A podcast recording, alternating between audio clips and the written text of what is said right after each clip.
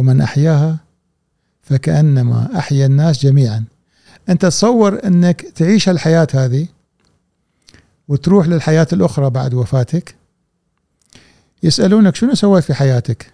تصور يقول أنا لو طول حياته ما مسوي شيء بس يقول أنا آخر حياتي أنقذ سبع أشخاص من الموت. سبحان الله. أيش كثر أجره؟ أنت لمن الله سبحانه وتعالى يقول من احياه يعني شخص شخص واحد. ومن أحياها فكأنما أحيا الناس جميعا كأنما أحيا أمة بكاملها إذا احيت شخص. فأنت إذا رحت الطرف الثاني رحت في يوم القيامة اسالوك شنو سويت؟ والله أنا أنقذت حياة سبع أشخاص. اللي خذ قلب واللي خذ رئة. اخذ قلب الرئه البنكرياس الكليتين كل كليه حق إنسان. يعني وفي أجزاء ثانية في جسم الإنسان يمكن استفادة منه الأوتاد العروق. يعني لو ناخذ ال- الأعضاء والأنسجة يوصل العدد تقريبا يمكن إلى خمسين شخص. إن شاء الله. المتوفى واحد.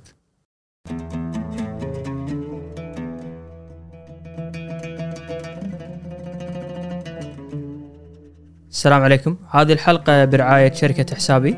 آه، اليوم كان لقائنا مع الدكتور آه، مصطفى الموسوي رئيس جمعية زراعة الأعضاء في الكويت. بداية تكلمنا معاه عن آه، بداية علم زراعة الأعضاء عالميا. وبعدها انتقلنا لموضوع أن منو مؤهل أنه يستلم أعضاء ومنو مؤهل أنه يقدر يهدي الأعضاء. آه، ثالثا تكلمنا عن أكبر العوائق اللي تواجههم خصوصا في الكويت آه، لتسجيل الناس بأنه يكونوا متبرعين بالأعضاء. آه، نتمنى أن تستمتعون بهذه الحلقة وإذا أي شخص حاب انه يتواصل مع الجمعية موجود معلوماتهم موجودة تحت. الخضار عجيب يعني كل مكان خضار. وين ما تروح مياه تدفق عجيب شلالات. عندهم مجموعة كبيرة من شلالات. إحنا رحنا تقريبا أربع مكان أربع أماكن فيها شلالات كبيرة يعني. آه، أكلهم طيب خرفان يحطونهم على الفحم. آه، أنا آخر شيء براويكم هذا. يجوز حوالي خمسين خروف حاطين على الفحم. ما شاء الله. خمسين خروف حاطين يدورون على الفحم كذي ويون الناس شو اسمه.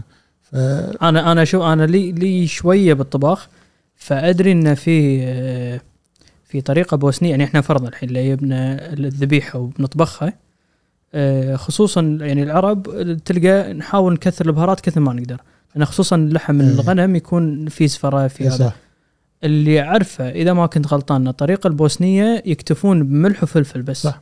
فلفل أسود يعني ملح وفلفل أسود بدون اي أي نكهة حتى في البيت يعني مثلا دائما أنا أحب أجيب مثلا كتف أو أو فقط خروف أقول حق الحجية بس حطي عليه ملح حتى فلفل ما تحط عليه. بس شنو؟ قطيه بالفرن على خفيف خمس ساعات. امم وبعدين شوفه محمر تمام لين يصير وطعمه حلو لأن اللحم طعمه في نفسه يعني ما تحط عليه بهارات. بهارات تغير طعمه. اي طعم الخروف المشوي أو ال اي اي ملح بس لا بس لأن لأن لحم لحم البقر الناس تتقبل طعمه. لحم الغنم أنا اللي فهمته أن ال- يعني خصوصا جيلنا إحنا ما يتقبل يعني حتى لما تروح حق اللحام والهذا يقول لك إن الإقبال على اللحم العربي وايد خف مو نفسه لأنه عرفت يقول لك فيها طعم زنخة اللحم إيه. هذه الخفيفة اللي في ناس يحبونها إيه. بس الحين كله يبون نيوزيلندي ما نيوزيلندي لأنه ما ما تيك هذه الزنخة الخفيفة عجيب آه. فالبوسنية الطريقة البوسنية it's very interesting لأن اللي فهمت انه مثل ما قلت على النار يلف على النار يلف. وبدون أي بهارات بدون أي شيء. شيء أي شيء عليه ماكو.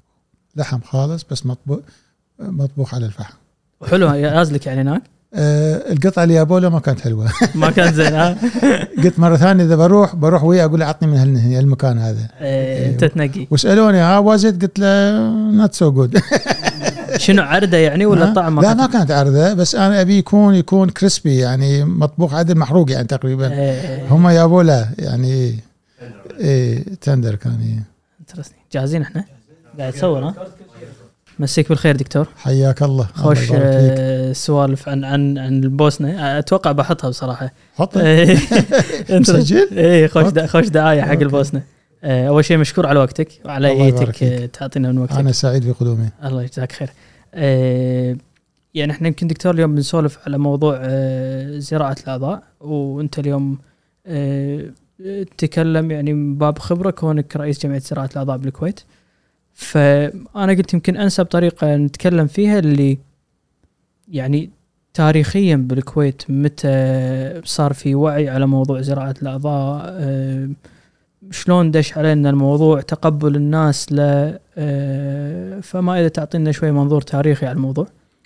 آه خلينا نرجع شوي لورا أكثر. في العالم شلون بدأت زراعة الأعضاء؟ حلو. لأن زراعة الأعضاء من الجراحات أو العلوم الحديثة جدا. يعني أول عملية كانت 1954 يعني سنتين عقب. آه ماكو شيء يعني. إي يعني يعني آه، مو يعني أنا توني كنت مولود يعني صار لي سنتين ثلاثة مولود. فبالتالي آه، علم حديث. ليش علم حديث؟ يعني طبعا ناس فكروا أنت الحين عندك شيء خربان كلية خربانة ليش ما أخذ لي كلية أحط بدالها هذا شيء منطقي. فالناس فكرت حتى قبل أكثر من 100 سنة يعني بداية القرن الماضي. قالوا عندنا مرضى الكلية ما تشتغل ليش ما ناخذ كلية خروف ونحطه فيها الريال وخلاص يمشي الحال. طبعا قبلها كان في جراح فرنسي اسمه الكسس كاريل. الكسس كاريل هو اللي آه اكتشف أو اخترع طريقة توصيل الأوعية الدموية. يعني معروف إن أي عضو في جسم الإنسان يحتاج دم يوصله الأكسجين يوصله الأكل طعام. ويحتاج وريد. يعني في شريان يدخل ال ال الأكسجين الدم إلى داخل العضو وفي وريد يطلع الدم. بدون هالدم العضو ما يعيش. أليكسيس كاريل هو اللي أول اكتشف طريقة أن توصيل الأوعية الدموية وتصليح الأوعية الدموية. أيام زمان ما كان عندهم آه، الفكرة هذه. شلون اكتشف كاريل؟ رئيس وزراء فرنسا في سنة 1820 تقريبا. تعرض لحادث اغتيالية واحد طعنه ما كان عاجبه شكله. ضربه بسكين السكين ضرب في الوريد يسمونه الوريد البابي الوريد الرئيسي اللي يدش في الكبد. طبعا خذوه المستشفى كان حي. سووا له عملية شافوا نزيف من الوريد الكبدي. ذيك الأيام في سنة 1820 ما كان عندهم فكرة شلون يرقعون الوريد ويصلحونه. ما كان عندهم الفكرة هذه. فيا شنو سوى ربط الوريد. الوزير مات آه، آه، كان رئيس الوزراء أعتقد وتوفى. الكسس كارل كان عايش ذيك الفترة انتقد الجراح قال أنت تدري إذا أنت ربطت الوريد الشخص يموت. لأن عفوا دكتور هو عفوا المقاطعه بس إنه ما يوصل الدم يعني هو سد هو سد هو ال... يعني أكو شريان يوصل مثل pipe يوصل دم للكبد. الباب هذا الشريان انشق يطلع الدم. شو يسوي؟ أما يخيطه يصلحه أو إنه يسكره من الطرفين وخلص. فما يوصل دم. ما يوصل دم. إذا ما يوصل دم يموت الإنسان. فبالتالي هو لما لما ربط الوريد قضى على مريضه يعني. بعدين رجع الكسس قال قال لازم في طريقه إحنا نقدر نصلح الوريد هذا.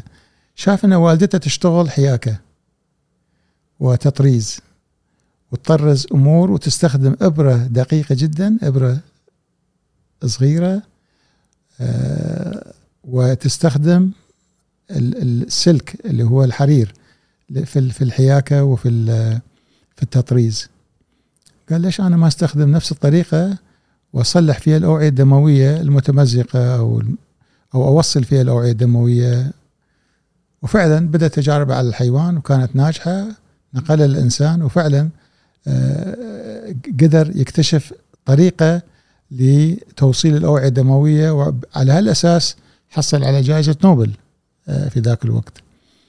آه، طبعا بعد ذلك العلماء قالوا بما هنا الطريقة هذه آه، يمكن توصيل أعضاء الجسم عن طريق الخياط. ليش ما ناخذ إذا هذا إنسان عنده فشل كلوي كليته ما تشتغل خلينا ناخذ له كليه من خروف ونحط له إياه ونخيطه ونشوف أمور تمشي ولا ما تمشي. وبدأت التجارب في البداية على الحيوانات يعني من كليه من كلب إلى كلب ثاني آه، يوصلون الأوعية. شافوا أن الكلية هذه العملية ناجحة إن الشريان يدخل الدم للكلية والوريد يطلع الدم والكلية تشتغل تطلع بول. بس عقب ثلاث أربع دقائق توقف. م. وتسود. يصير لونه غامج كذا وبعدين ما تشتغل. شنو السبب؟ شريان شغال الوريد شغال. شنو المشكلة؟ ما كانوا يدرون. أعادوا التجارب. من حيوان لحيوان من حيوان لإنسان.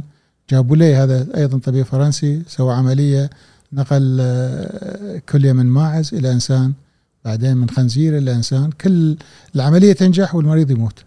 الكليه ما تشتغل. بعدين بطلوا قال الظاهر ما يصير خلاص. يعني حتى من إنسان لإنسان جربوا هم ما مشى الحال. أكو مشكلة ثانية غير تقنية يعني مو مشكلة وصول الدم. بعدين مرت سنين عديدة يعني يعني تقريبا للخمسينات. يعني هذه التجارب كانت بداية 1905 1910 صارت 1905 بالخمسينات في عالم اكتشف السبب الرئيسي لفشل العمليات هذه. السبب شنو؟ وجود جهاز اسمه جهاز المناعة في جسم الإنسان. أنت الحين لما يندش في جسمك جرثوم شنو يدافع عنه؟ شنو يدافع عن جسمك ضد الجرثوم؟ الجسم. جهاز المناعة. أكو الج... جهاز المناعة يكون مضادات يقضي على الجرثوم هذا. إحنا الحين ليش ناخذ التطعيم ضد الكورونا؟ التطعيم هذا عبارة عن ندخل جزيئات من ال- الفيروس في جسم الإنسان جهاز المناعة على طول يبتدي يكون مضادات ضد الفيروس. بعدين لما الفيروس يدش يكون اوريدي عندك مضادات مليانة في الدم. بس يدش الفيروس على طول المضادات هذه تقضي على هالفيروس هذا. فجهاز المناعة هو مهم جدا لجسم الإنسان على أساس دخول أي جسم غريب عليه أي بروتين غريب سواء جرثوم سواء فيروس أي جسم غريب يدش الإنسان جهاز المناعة على طول ينشط يكون جيش ويروح يهجم على هذا الجسم الغريب عشان يقضي عليه. طيب الجسم هذا ما يفرق بين شيء مفيد وشيء غير مفيد. لما تحط كلية بروتين غريب جهاز المناعة يقوم على طول يتهجم على الكلية هذه ويقضي عليها في خلال دقائق. سبحان دقائق. فبعدين من اكتشف هذا موضوع الجهاز وليش العمليات هذه فش- فشلت؟ آه واحد اسمه آه اللهم صل على محمد. آه بيتر مدور بيتر؟ بيتر مداور. الانجليز يسمونه بيتر مدا- مداور بس هو بيتر مدور شكله عربي يعني وصله لبناني الأصل. عشان شي سألتك مرة ثانية على اسم بيتر مدور الحين في بعض المحطات التلفزيونية يكون بيتر مدور يقدمون نعم. برامج. بيتر مدور أصل لبناني وبعدين انتقل إلى إنجلترا وصار إنجليزي وسوى أبحاث على على موضوع المناعة وكذا. وهو اللي اكتشف آه إن في جهاز مناعة ضروري تغلب على هالجهاز عشان نقدر تنجح عملية الزراعة. لهذا الآن أكبر جائزة تعطيها الجمعية العالمية لزراعة الأعضاء للمتفوقين أو للناس المتميزين هي جائزة بيتر مدور. هذا أفضل جائزة يعني وكل سنتين آه، الجمعية تجتمع وعندها مؤتمر وفي المؤتمر يختارون شخصية آه، في زراعة الأعضاء متميزة ويعطونها الجائزة المميزة هذه فهي أعلى جائزة في مجال زراعة الأعضاء هي جائزة بيتر مدور. بعد ما اكتشف هذا صار أمور شوية سهلة إن لازم نكتشف أدوية تقلل أو تضعف أو المناعة. تدوخ جهاز المناعة. إذا دوخ جهاز المناعة ما راح يرفض الجسم. من بعده في الستينات انتشرت عمليات زراعة الأعضاء. آه، فبداية انتشار زراعة الأعضاء كانت في الستينات. العملية صارت في سنة 54 ليش نجحت؟ نجحت لأن المتبرع والمريض كانوا توائم متشابهين نفس الأنسجة مم. فمو كأنك ماخذ من شخص معطيه حق شخص آخر كأنك ماخذ من شخص معطي لنفس الشخص فبالتالي عمليا نجحت بدون أدوية بدون آه، م- مثبطات للمناعة بس بعدين يوم اكتشفوا جهاز المناعة واكتشفوا تق- تقلل من نشاط جهاز المناعة مثل الكورتيزون. آه، بدأت العمليات تنجح وصارت العمليات مو بس نقل كلية وإنما نقل كبد نقل رئة كلها حدثت في الستينات. بس الأساس دكتور كان بالكلية؟ يعني هذا ال- الأساس كان بالكلية. أول عملية ناجحة كانت بالكلية وحتى أول عملية من ال- آه، من المتبرعين من غير الأقارب وكذا كانت بالكلية. بعدين عقبها فترة قصيرة صارت عملية آه، زراعة الكبد وزراعة الرئة وزراعة القلب. آه، برنارد هذا كان اشتهر واحد آه، في ساوث أفريكا اللي هو أول عملية زرع قلب. آه، فتتالت العمليات الناجحة كلها في فترة بداية الستينات لنهايتها. إحنا في الكويت آه، كنا أول دولة خليجية تجرى في عمليات زراعة الكلى في سنة 1979 آه، وكان هذا على يد آه، البروفيسور جورج أبونا. جورج أبونا هو الأصل عراقي ودرس في إنجلترا وبعدين راح إلى كندا وراح أمريكا وكندا. ومن كندا إلى الكويت وهو اللي أنشأ زراعة الأعضاء في الكويت في سنة آه، في فبراير 1979 نفس السنة بدأوا الإخوان في السعودية في أكتوبر. يعني إحنا كنا أول دولة بعدين السعودية بعدين صارت العمليات في آه، بقية دول الخليج. آه، طبعا في دول ثانية سبقتنا في الشرق الأوسط يعني تركيا في إيران في في الأردن أعتقد أيضا. فبالتالي هذه بالنسبة لتاريخ زراعة الأعضاء في الكويت يعني. في بدايتها ب 79 بدايته كان 79 طبعا توقف البرنامج في سنة آه، بعد الغزو وجورج أبونا راح أمريكا وما رجع. فإحنا بدينا في 93 آه، وبالتدريج زادت العمليات. طبعا الحين عدد العمليات النجرية أكثر بكثير من ما قبل الغزو يعني عدد العمليات زادت. واللي أضيف لما صار بعد الغزو أنه قمنا ناخذ الأعضاء من الوفيات.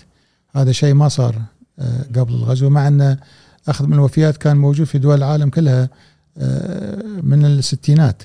بس في الكويت أعتقد نتيجة للظروف الاجتماعية والتفكير الناس بالنسبة للتبرع. آه، إحنا بدينا سنة 96 والحمد لله الأعداد في زيادة. في سنة 1900 يعني في 2019 قبل الكورونا وصلنا أول مرة أن عدد عمليات عدد زراعة الكلى من الوفيات ومن الأحياء صار نفس العدد. 50 و53 يعني تقريبا نفس العدد.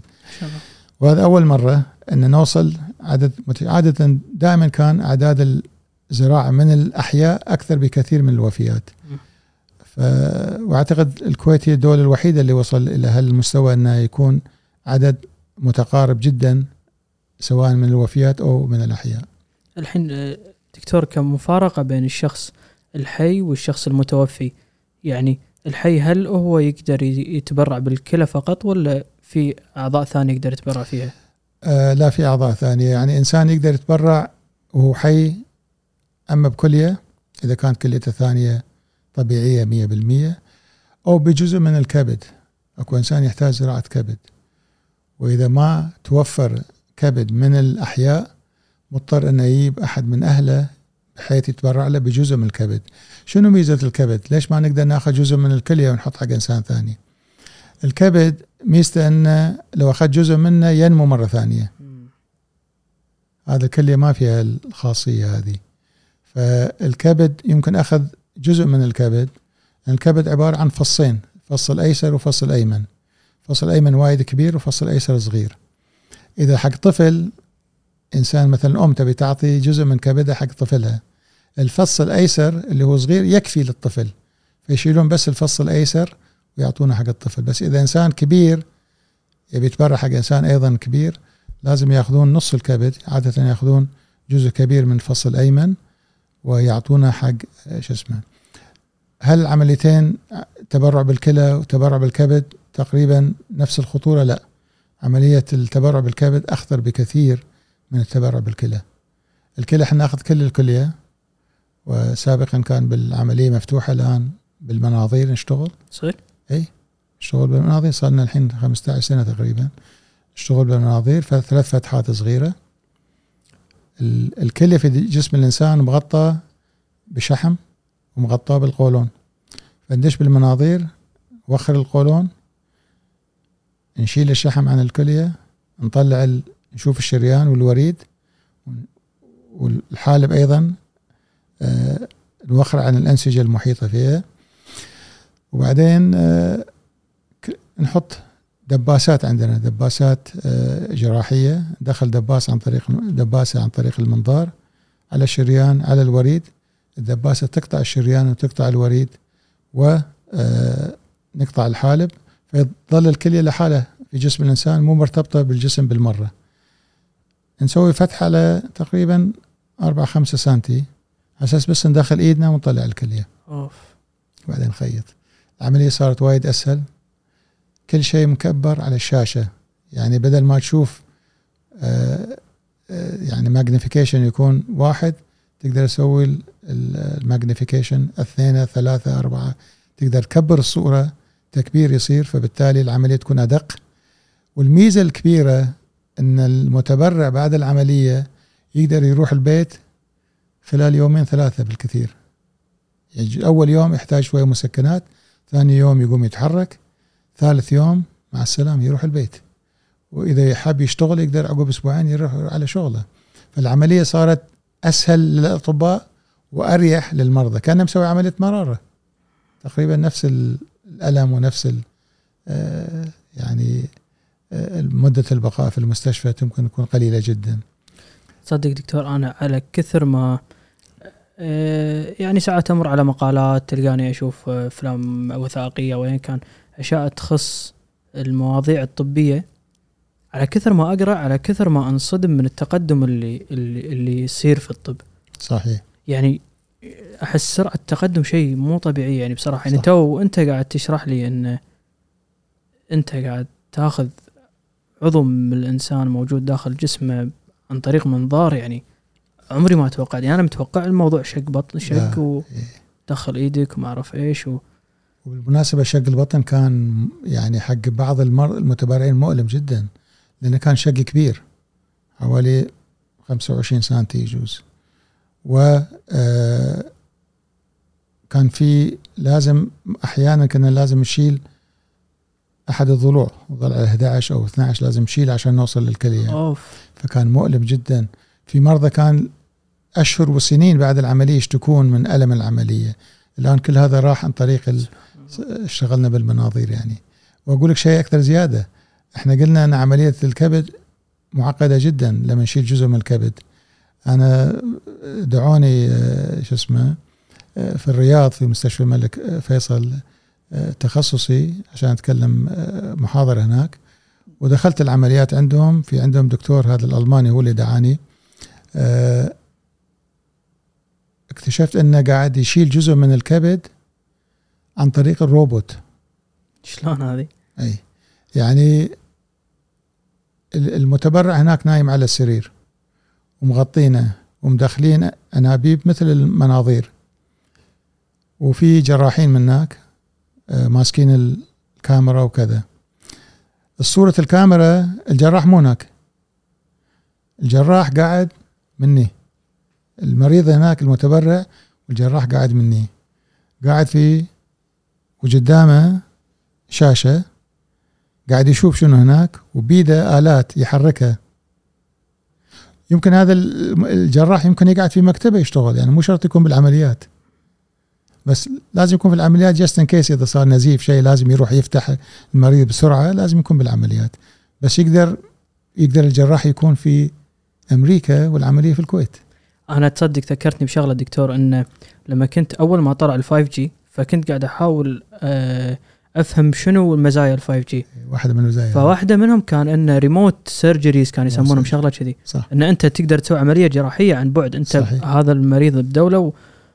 وأنا أعتقد يعني يعني يمكن شوي إحنا بنبعد عن الموضوع بس يمكن أنت عندك خبرة فيه. أنا أعتقد ان إن على كثر ما تكلفة العلاج قاعد تزيد لأن أعتقد أنا ما أنا ماني شخص مختص بس أعتقد إن أنت كل ما صار عندك اجهزه زيادة اجهزه جديدة فالتكلفة تزيد. بس بنفس الوقت أنت لما إذا تقدر تطلع حلول نفس هذه أنت يعني مو محتاج اليوم فرضا ان أنا أنقل مريض إلى ألمانيا صحيح. عشان يسوي عملية. صحيح. فأنت محتاج هذه ال innovations اللي قاعد تطلع اللي نفس الوقت قاعد تقلل التكلفة. صحيح. وتعطي access يعني أنا بس قاعد أتخيل عالم موجود بحيث إن شخص قادر يسوي عملية جراحية وهو بدولة ثانية. دولة ثانية صح.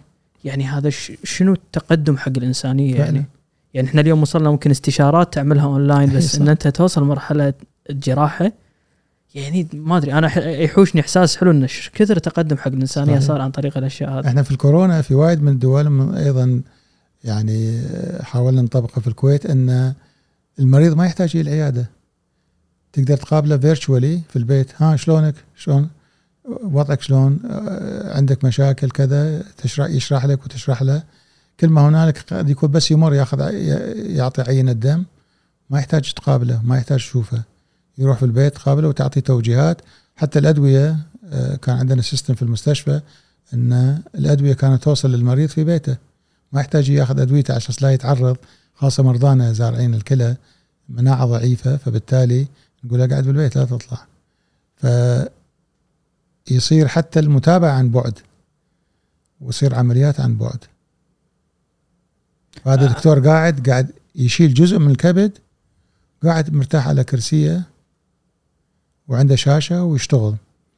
الروبوت هذا يحركه وفي آه، يعني حركة الروبوت أكثر من حركة أصابع الإنسان. يعني إذا اصبع الإنسان يقدر يشتغل حركة الروبوت much more sophisticated يعني يسوي حركات ما تقدر صبعك يعني يلف وكذي وكذا ويمسك الإبرة ويخيط كل شيء يسويه. سبحان الله اللي قاعد يشتغل هو الجراح. بس الروبوت هو اللي يعني الجراح يحرك الروبوت يتحرك هناك. فإذا يقول الجراح ياخذ غرزة هني ال- الداخل الجسم هناك ياخذ له غرزة. يخيط ما أدري شنو كل شيء يسوي عن طريق الروبوت. أنا أنا أنا ما يمكن أنا من اللي شفته يعني خصوصا يعني أنا عشت فترة بأمريكا ف بالكويت إحنا ما نحس فيها. بس أدري شنو تكلفة آه، العلاج والصحة. واعتقد. هذا يعني اذا صححني إذا أنا غلطان بس هذا من أكبر التحديات اليوم. صح. يعني إنك أنت تروح الدكتور وتطلب أشعة ال- ال- الجهاز اللي قاعد يسوي أشعة هذا كسكان واحد تكلفته جدا عالية. طبعا. فأعتقد هذه يمكن واحدة من الأشياء اللي ممكن يعني تساعد بمجالكم يعني صحيح. تصير في اكسسبيلتي حق الكل إنه ممكن يحصل رعاية صحية.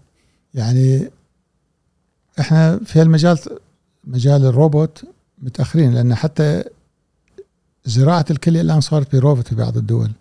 راح تستغرب إن واحد من المشاهير اللي يسوون العمليات الروبوت في الهند. وفي مستشفى مو خاص حكومي. في أحمد آباد في واحد يشتغل عند عته يهني وشرح لنا وأعطانا محاضرة وكل شيء. فيشتغل بالروبوت يعني يحط الكلية يشيل الكلية من المتبرع بالروبوت ويزرع الكلية بالروبوت. ما شاء الله. ففي تقدم قاعد يصير واتصور راح يوصل الكويت. يعني, يعني الحين إحنا جيلنا في جيل جديد راح يجي من شباب راح أكيد يستخدمون هالوسائل. في عندنا جراح كويتي وصل حديثة من أمريكا ما عجب الوضع في الكويت رجع أمريكا. قلت إذا رحت هناك درب على الروبوت وش اسمه ورجع لنا مرة ثانية. ف أعتقد هذا التقنيات راح تدخل الكويت أكيد راح تدخل الكويت إن شاء الله. يعني هذا يعني أقول لك شيء بعد. يمكن يزرعون كليه في جسم الإنسان بدون ما يشقون بطنه. شلون؟ بس في الحريم. آه أوكي. عن طريق إيش اسمه؟ الرحم يعني؟ عن طريق ال- إيش اسمه؟ عن طريق المهبل.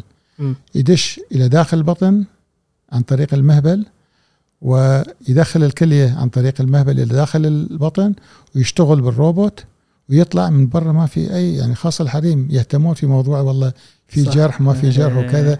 وخاصة إذا كان يعني هذا مو بس مجرد شيء تجميلي. أكو نساء مثلا وزنها 120 كيلو.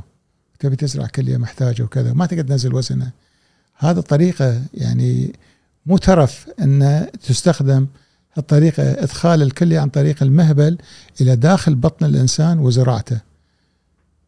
فتصير العملية سهلة جدا بدون إن واحد يروح في طبقات من الشحم يجوز 10 سنتي طبقات ويشتغل ويكون عملية متعبة مشاكلها أكثر. فهذه تسهل العملية و آه، آه، تريح المريض. آه، آلام ما في ولا في جروح ولا في التهابات ولا في شيء. الحين عفوا دكتور هذا موضوع الوزن يعني من الشروط فرضا للمتلقي انه انه يكون وزنه طبعاً. معين. إحنا أي مريض إحنا طبعا نمشي على شيء يسمونه BMI اللي هو آه، آه، عبارة عن وزن الإنسان على مربع طوله بالأمتار. okay؟ فهذا يعطيك مقياس لوزن الإنسان. لأن مرات أنت تلقى واحد وزنه 100 بس طوله مترين. صح. هذا مو هو. ومرات تلقى وزنه 60 70 بس طوله 150 فهذا already يعني. فالمقياس هذا BMI يعطيك مقياس إن كثافة جسم الانسان إيش كثر وزنه يعني كتلة جسمه. فإنسان الطبيعي يكون بين 20 ل 25 ال BMI ماله. آه، إحنا نزرع لحد 30 وحتى 35 بس إذا وصل 40 إحنا ما نزرع. لأنه يكون عملية وايد صعبة. ومضاعفاتها كبيرة جدا يعني احتمالات التهابات في الجروح احتمالات آه، مش تجلط أمور ثانية تزيد عند الإنسان اللي عنده السمنه مفرطة هذا لل- للشخص اللي قاعد يتبرع ولا المتلقي فقط؟ هذا للمتلقي أيضا للمتبرع إذا متبرع أيضا ال BMI ماله إحنا فوق ال 35 ما نقبله ليش؟ لأن. الإنسان كل ما زاد وزنه شوف الطفل مثلا عنده كلى صغيرة كل ما يكبر الكلى تكبر وياه. بس لما يوصل سن البلوغ بعد كلى ما تكبر. إذا الوزن كبر حاجة الجسم للكلى تزيد. يعني إذا شلت كلية منه قد يكون كلية الباقية ما تكفي حق هالجسم الكبير. يعني مثلا وزنه 120 كيلو يبي يتبرع نقول له ما تقدر تتبرع لأنه راح يضرك. وبعدين السمنة نفسها السمنة نفسها من أسباب حدوث فشل كلوي. شلون؟ السمنه تؤدي إلى ارتفاع ضغط الدم. السمنه تؤدي إلى السكر والسكر وضغط الدم من أهم سببين لحدوث الفشل الكلوي خاصة عندنا بالكويت. فبالتالي الشخص اللي عنده سمنة نقول له لمصلحتك ما تقدر تتبرع. مو لأن إحنا العملية صعبة إحنا بالمنظار العملية تصير سهلة. حتى الإنسان السمين نقدر نشتغل لأنه ما في شق سواء بالروبوت أو بالمنظار.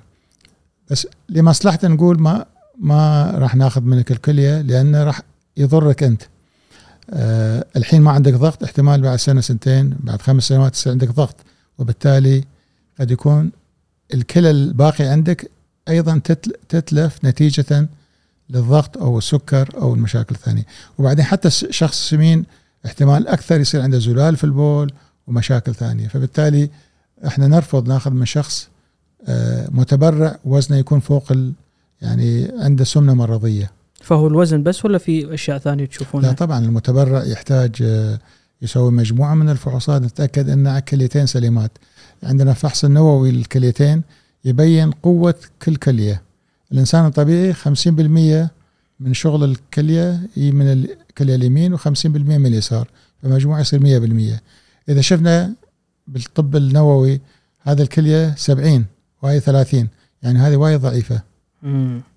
فكل الشغل الاعتماد كله على الاعتماد على طبعا الإنسان اللي نشيل منه كلية 100% يكون بالكلية الباقية يعني مم. فبالتالي هذا من الفحوصات نتأكد ما عنده زلال في البول زلال البول حتى لو كل فحوصاته طبيعية زلال في البول معناه انه بداية مشكلة في الكلية مم. وخاصة. إذا كان هذا المتبرع من أهله من أقاربه أخوه مثلا أكو أمراض وراثية إذا هذا صار في فشل احتمال الثاني يصير فشل إحنا نخاف أكثر من الأقارب انه يكون في أمراض وراثية.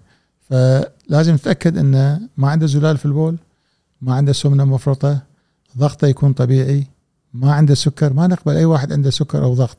حتى لو ضغط يتعالج أو سكر يتعالج ما ناخذ منه. خاصة إذا كان شاب. ليش شاب؟ لأن الشاب قدامه عمر طويل. الحين ما عنده سكر ما عنده ضغط. إذا الأم عندها سكر والأبو عنده سكر وأخوان عندهم سكر نقول شوف أنت حاليا ما عندك سكر تقدر تتبرع بس إحنا نخاف عليك. لأن يجوز بعد عشر سنين أنت يصير فيك سكر وبعد عشرين سنة يجوز أنت تحتاج كلية. خليك على كليتينك أحسن ما تتبرع فيهم. ننصحهم كذي بس إذا أصر ماكو شيء يمنع إذا هو طبيعي ماكو شيء يمنع إن ناخذ منه كلية. بس إحنا لازم ننصحه إن ما ننصحك تتبرع بالكلية. بس إذا عمره 40 50 والحمد لله ما عنده سكر ما عنده ضغط he's okay الدكتور لما تيجي تتكلم على ال- ال- الناس اللي يتبرعون بأعضائهم وهم أحياء أه يعني كريشو تتكلم إيش كثر منهم يكونون أقرباء وإيش كثر يعني في ناس تتبرع لناس هي ما تعرفهم بس مجرد إن أنا بتبرع في حاجة وأنا بتبرع يعني هذا الشيء موجود عندنا بالكويت عندنا للأسف عندنا أنا أقول للأسف لأن هذا يفتح باب تجارة صح ولا لا؟ مم. أنت لما تجيب واحد ما يقرب لك ومو نفس جنسيتك ويقول بتبرع لي شنو احتمالات انه تبي يحتاج. صح ولا لا؟ تواجهونها بشكل كبير هذه بالكويت آه كنا نواجهها واعترضنا على الوزارة لفتح الباب مع ان أنا اللي فتحت الباب ليش فتحت الباب؟ لأن عدد كبير من المرضى قام يسافر إلى الباكستان وإلى دول ثانية عربية ياخذ كلى ويرجع لنا بمشاكل. ال- العمليات اللي تصير خارج الكويت عمليات أول شيء ممنوعة قانونا. يعني العمليات هذه اللي تجرى في باكستان مثلا أو في مصر هذه عمليات مجرمة قانونا. في القانون المصري القانون الباكستاني لا يسمح بتبادل أموال أو بإعطاء أموال حق متبرع من غير الأقارب. على أساس أخذ كليته.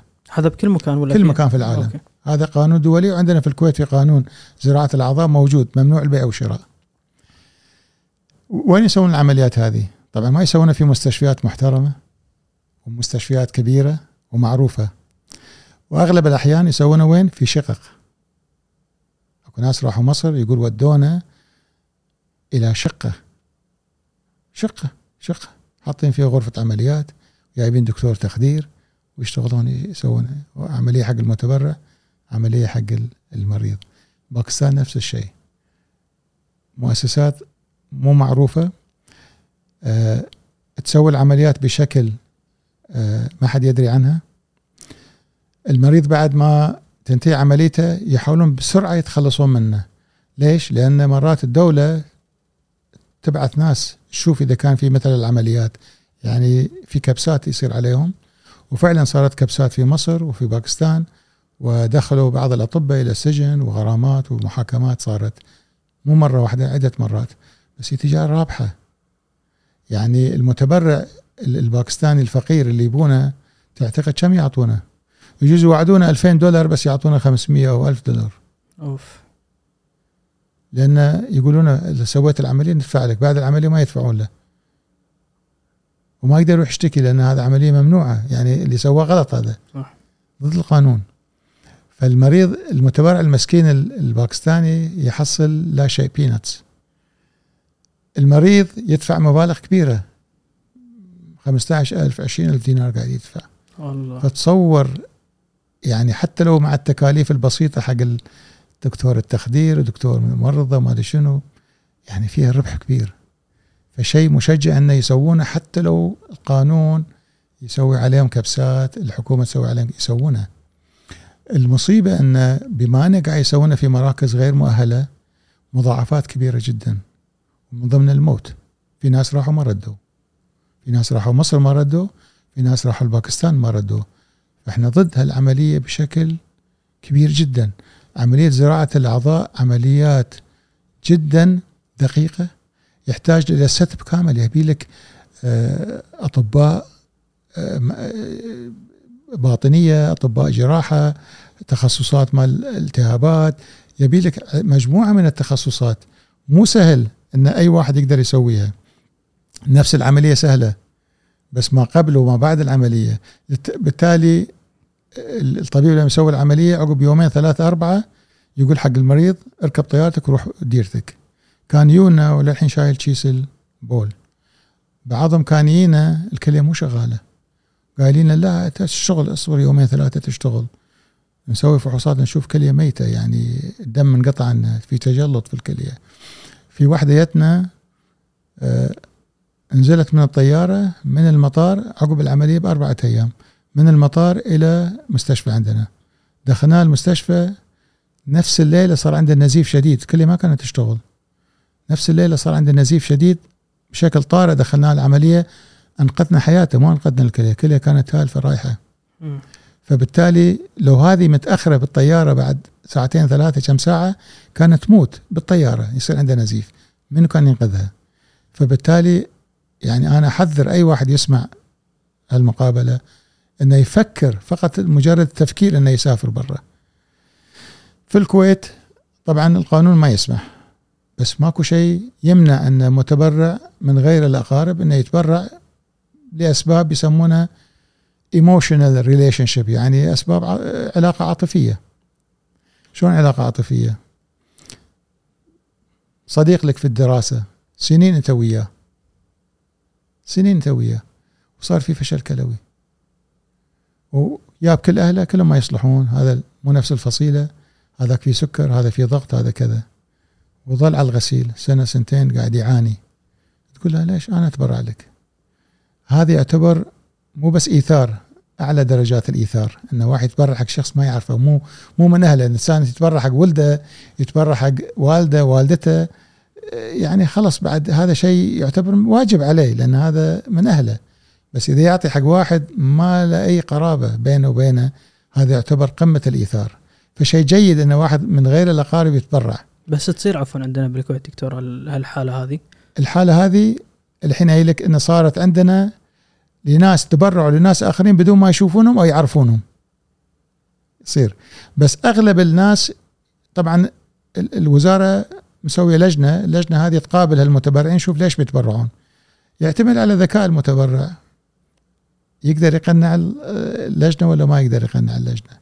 إذا قنع اللجنة إنه يتبرع لله والله يعرفه مسوي له خدمات وك يوافقون إيش اسمه. اللجنة سهلة يعني قاعد توافق أغلب الناس. بس عفوا وجود هذه اللجنة عشان اتفادى موضوع البيع اللي صار ولا؟ عشان يكون شيء قانوني إن أول شيء يوقعونه من ما ما يقبلون أي أموال م. المتبرع وثانيا يسألون ليش تبي تبرع؟ إذا قال والله أنا محتاج فلوس يقولون مع السلامة. م. إذا قال لا أنا بالعكس أنا والله أحب أساعد الناس طول عمري أنا أفكر اعمل الخير وأنا كذا وأنا كذا وهذا صديق لي من زمان اعرفه وكذا. بعضهم سأله زين هذا وين تلفونه؟ ما أعرف تلفونه. وين بيته؟ ما يعرف بيته. يعتمد إذا كان ذكي ويعرف شلون يجاوب في اللجنة اللجنة توافق. أشوف أنا أتعاطف مع المرضى اللي ما عندهم متبرعين بس للأسف عندنا مرضى عنده متبرع عنده من عياله أربعة خمسة يجوز يتبرعون له. بعد ذلك يقول لا أنا خلنا أخذ لي متبرع من غير الأقارب هذا الباب مفتوح. خلنا أروح أخذ لي من غير الأقارب. ليش أنا أذي عيالي؟ زين يعني أنت الحين تخاف على عيالك؟ ما تخاف على عيال الناس؟ يقول هو بكيف هي ما حد أجبره. صح ما حد أجبره. لا أكو شيء أجبره. الفقر. الفقر أجبره. اكو بعضهم مساكين هذيلا يا يشتغل بالكويت يعني راتبه كلش قليل واهله محتاجين يجوز ابوه يحتاج عمليه وعمليه مكلفه جدا. يقول خليني ابيع كليتي حصل لي كم ألف دينار ارجع اساعد أبوي. هذا مجبر ولا باختياره؟ مو باختياره. ولو تسألهم بعد العملية انت مو متحسف؟ يقول متحسف. اغلبهم يعني ما مو مرتاحين للتبرع. بينما اللي يتبرع من قلب يتبرع لله هذا بالعكس يشعر بشعور قوي جدا إنه سوى شيء زين. حتى حق أهله. لما يتبرع حق أخوه يشعر بفخر. أنا ساعدت أخوي انقذته من هالفشل الكلوي هذا. بينما هذاك لا يكون ساخط يجوز على المريض اللي دفع له كم ألف دينار وأخذ كليته. لأنه يجوز بعد العملية هذا يتعب ما عنده ما في متابعة يصير عنده مشاكل. وبعدين الفقير اللي تعطيه كم ألف راح يصرفهم يرجع يصير فقير مرة ثانية ما راح يكون غني طول عمره. أنا دائما أقول حقهم يعني أنت مثل ما ما ترضى أن يتأذون عيالك أيضا خاف على عيال الناس. وهذا التبرع فعلا مجبر بطريقة يعني لأنه, لأنه فقير لأنه محتاج. لو مو محتاج ما كان يتبرع. بس دكتور هو وفق وفق القانون يعني أنا الحين شخص أحتاج كلية. أول شيء أسويه طبيعي إن أنا أجيب أهلي أو أشوف أحد من أهلي عنده رغبة إن أنا يتبرع لي. وهذا وهذا بالمناسبة أقصر طريق. يعني اللجنة هذه ما تجتمع كل يوم تجتمع مرة بالشهر أو بشهرين وبعدين لازم نسوي حق المتبرع بعض الفحوصات تاكد ما عنده فشل كلوي. وبعدين يروح عند الأخصائي الاجتماعي يسأله ليش وكذا كم راتبك؟ لأنه لازم يكون راتبه على الأقل 300 دينار. طبعا بسهولة جدا يحط العنم أوراق أنا راتبة 300 ويجوز راتبة ما يصير 100 دينار. وانت لازم مقيم بالكويت ثلاث سنين هذا من شروط. خافونا تو جاي عشان هالغرض اي على أساس لا أحد يجيب واحد من بنغلاديش عشان بيتبرع لي. فلازم يكون مقيم في الكويت ثلاث سنين. بعدين الأخصائي الاجتماعي يعرضهم على لجنة لجنة ما توافق أو غير ما توافق. عادة 80% يوافقون عليهم.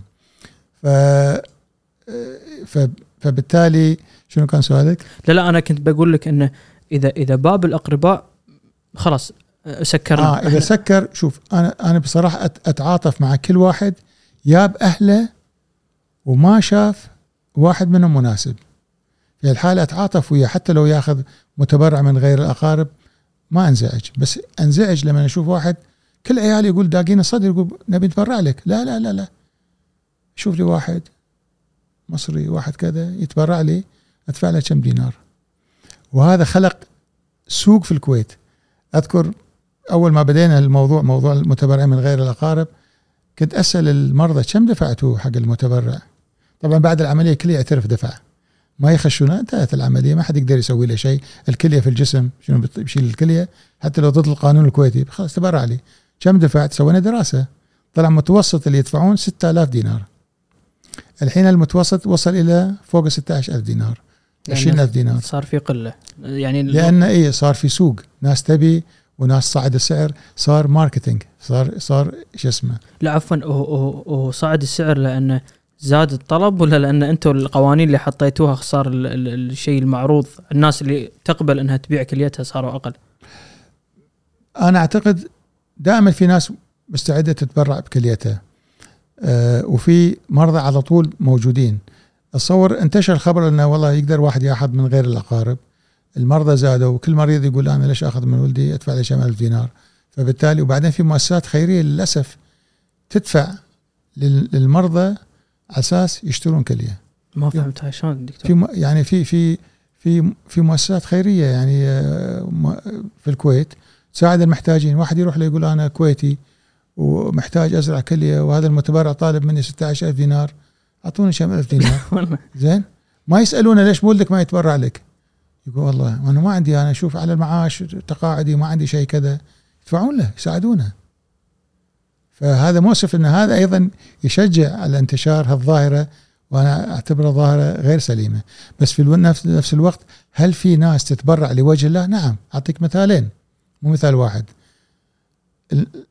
ثنتينهم كانوا متبرعات كويتيات. ثنتينهم يو عندي إحنا أنت تقول تبرع ما يضر الإنسان؟ لا إن شاء الله ما يضر بس يبي له متابعة مرة بالسنة ضغط نتاكد وكل شيء. 100% ما في مشكلة؟ قلت ما في مشكلة. ودنا نتبرع لأي واحد؟ لوجه الله. أوف. أكيد متأكدة؟ اي متأكدة؟ فكرتي في الموضوع عدل؟ خبرتي أهلك؟ لا فكرت. هذا أنا قراري أنا أنا باخذ القرار. يا معوده روحي دائما أقول لهم روحوا تعالوا لي بعد ثلاثة اشهر فكروا بالموضوع. فكروا بالموضوع. لأن أكو بعض الناس تأخذ العاطفة نساعد هذا كذا بعدين يخق. يعني فبالتالي أقول لهم روحوا فكروا. ثلاثة أشهر يرجعون يقول لا ردوا وقالوا نبي هالثنتين هذول. الثنتين هذيلا. طبعا مو نفس الوقت على سنة والسنة اللي عقبها. م. متأكدين؟ قلت خلينا نتاكد زيادة. دزيتهم على أخصائي اجتماعي مو أخصائي اجتماعي على طبيب نفسي. تأكد انه ما عندهم مشاكل نفسية بحيث وده أكو بعض المرضى النفسيين وده يسوي عمل خير بأي شكل من الأشكال. طبيب نفسي شافهم قال okay ما عندهم أي مشكلة نفسية. يا okay فأخذنا طبعا شلون أعطينا الكلية؟ هذا كلية جاية مو حق شخص معين. يعني ما في. مريض حقه. رحنا على ال waiting list اللي عندنا اللي ناطرين وشفنا أقرب واحد في تطابق. يعني وزعنا على أساس يكون في fairness إنه ما فيها واسطات وكذا شفنا الأقرب تطابقا والأقرب تطابقا معناه إن الكليه هذا راح تعيش فترة أطول. م. لأن تطابق يكون ممتاز. شفنا أقرب تطابقا للحالة الأولى كان في واحد والله كبير بالسن يعني. أنتم ما عشتوا بالسبعينات؟ مرزوق سعيد تعرفونه؟ لا أنا ما أعرفه بصراحة. لاعب كان لاعب مشهور. هو اس- اسمه يقول لاعب. بس مرزوق سعيدي إيه. أقرب تطابقا حق الحالة الأولى كان مرزوق سعيد. الله يحفظه. زرعنا له قبل 20 سنة تقريبا 15 20 سنة. من هذه اللي تبرعت له ما شافته ولا سألت منه المريض اللي أنا تبرعت له ولا هو سأل عنها. يعني هو سأل بس قلنا له خلاص هذا اللي وجه الله تبي تبرع ما تبي تكلمك ولا تبي يشوفك. وفعلا الكليه للحين شغاله عنده ببركة هال هالهدية الثمينة gift of life يعني عادة كلى متوسط حياته تكون حوالي 15 سنة 16 سنة.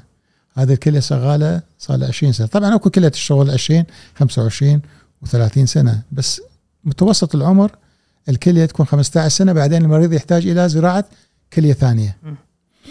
هذا ما شاء الله مرزوق سعيد الحين عمره كبير يعني تقريبا عمري أنا يجوز يعني وصل يجوز 70 اموره زينة ويمر عليه بين مدة ومدة والكليه شغاله عنده. الثاني نفس الشيء يت وهم. طبيب نفسي قال أوكي كل شيء أوكي. وهم تبرعت لشخص الحين ما أذكر من الشخص هذا. ولله بدون ما تسأل بدون ما تقول بدون ما تقول بشوفه. حتى ما قلت بشوف المريض. طبعا سوينا العملية في نفس المستشفى وكذا بس ما شافوا بعض أيضا. هذا يعتبر يعني فعلا قمة الإيثار إنه واحد يتبرع لشخص لا يعرفه ولا شايفه. ولا شايفه. بس دكتور أنت بعد كل هالسنين بعد خبرتك بهالمجال اللي شو يعني تحليلك شو اللي يخلي الشخص يقوم يعني ممكن أنا إذا أشعر إن أنا أبي أساعد إنسان إحنا يمكن أقرب شيء على البال إنه فرضا أعطي فلوس أو أوزع أكل. يعني بس يعني أنا ممكن واحد يقول لك أنا أعطي حلالي كله بس ولا أعطي قطعة من من من جسمي. جسمي. زين؟ خصوصا انه دائما في الهاجس إنه يعني أنا ممكن أعطي شخص اليوم باكر ممكن أحد من أهلي يحتاج أكون ما, ما عندي القدرة إن أنا اعطيه فهالثنتين اللي تكلمنا عنهم يعني أنت بعد كل هالسنين شنو أقرب تحليل عندك اللي يخلي شخص يقوم بأنه آه، يعني يتبرع بعضو من أعضاء جسمه لشخص. وهو ما ما يعرفه. يعرفه صح. أكو ناس آه، أكو ناس يسمع إن في ناس محتاجين. ومرات يشوف مثلا فيلم أو يشوف آه، برنامج عن الفشل الكلوي. وهذول يعانون صالم على الغسيل وكذا. وما يزرعون ما عندهم متبرعين من أهلهم كذا يتعاطف. وليش اثنتين هذا الحريم؟ الحريم عاطفيات أكثر من الرجال. صح ولا لا؟ فتأخذهم العاطفة. والله هذا محتاج كليه وأنا أسمع إن في تبرع بالكلى والمتبرع يعيش حياة طبيعية. يفكرون ليش ما ليش ما شو اسمه قد يكون أكو جانب نفسي يجوز هم طبيعيين نفسيا بس أكو هم جانب نفسي إن إنسان يعيش نوع من ال شوية كآبة شوية كذا يفكر شنو أقدر أسوي؟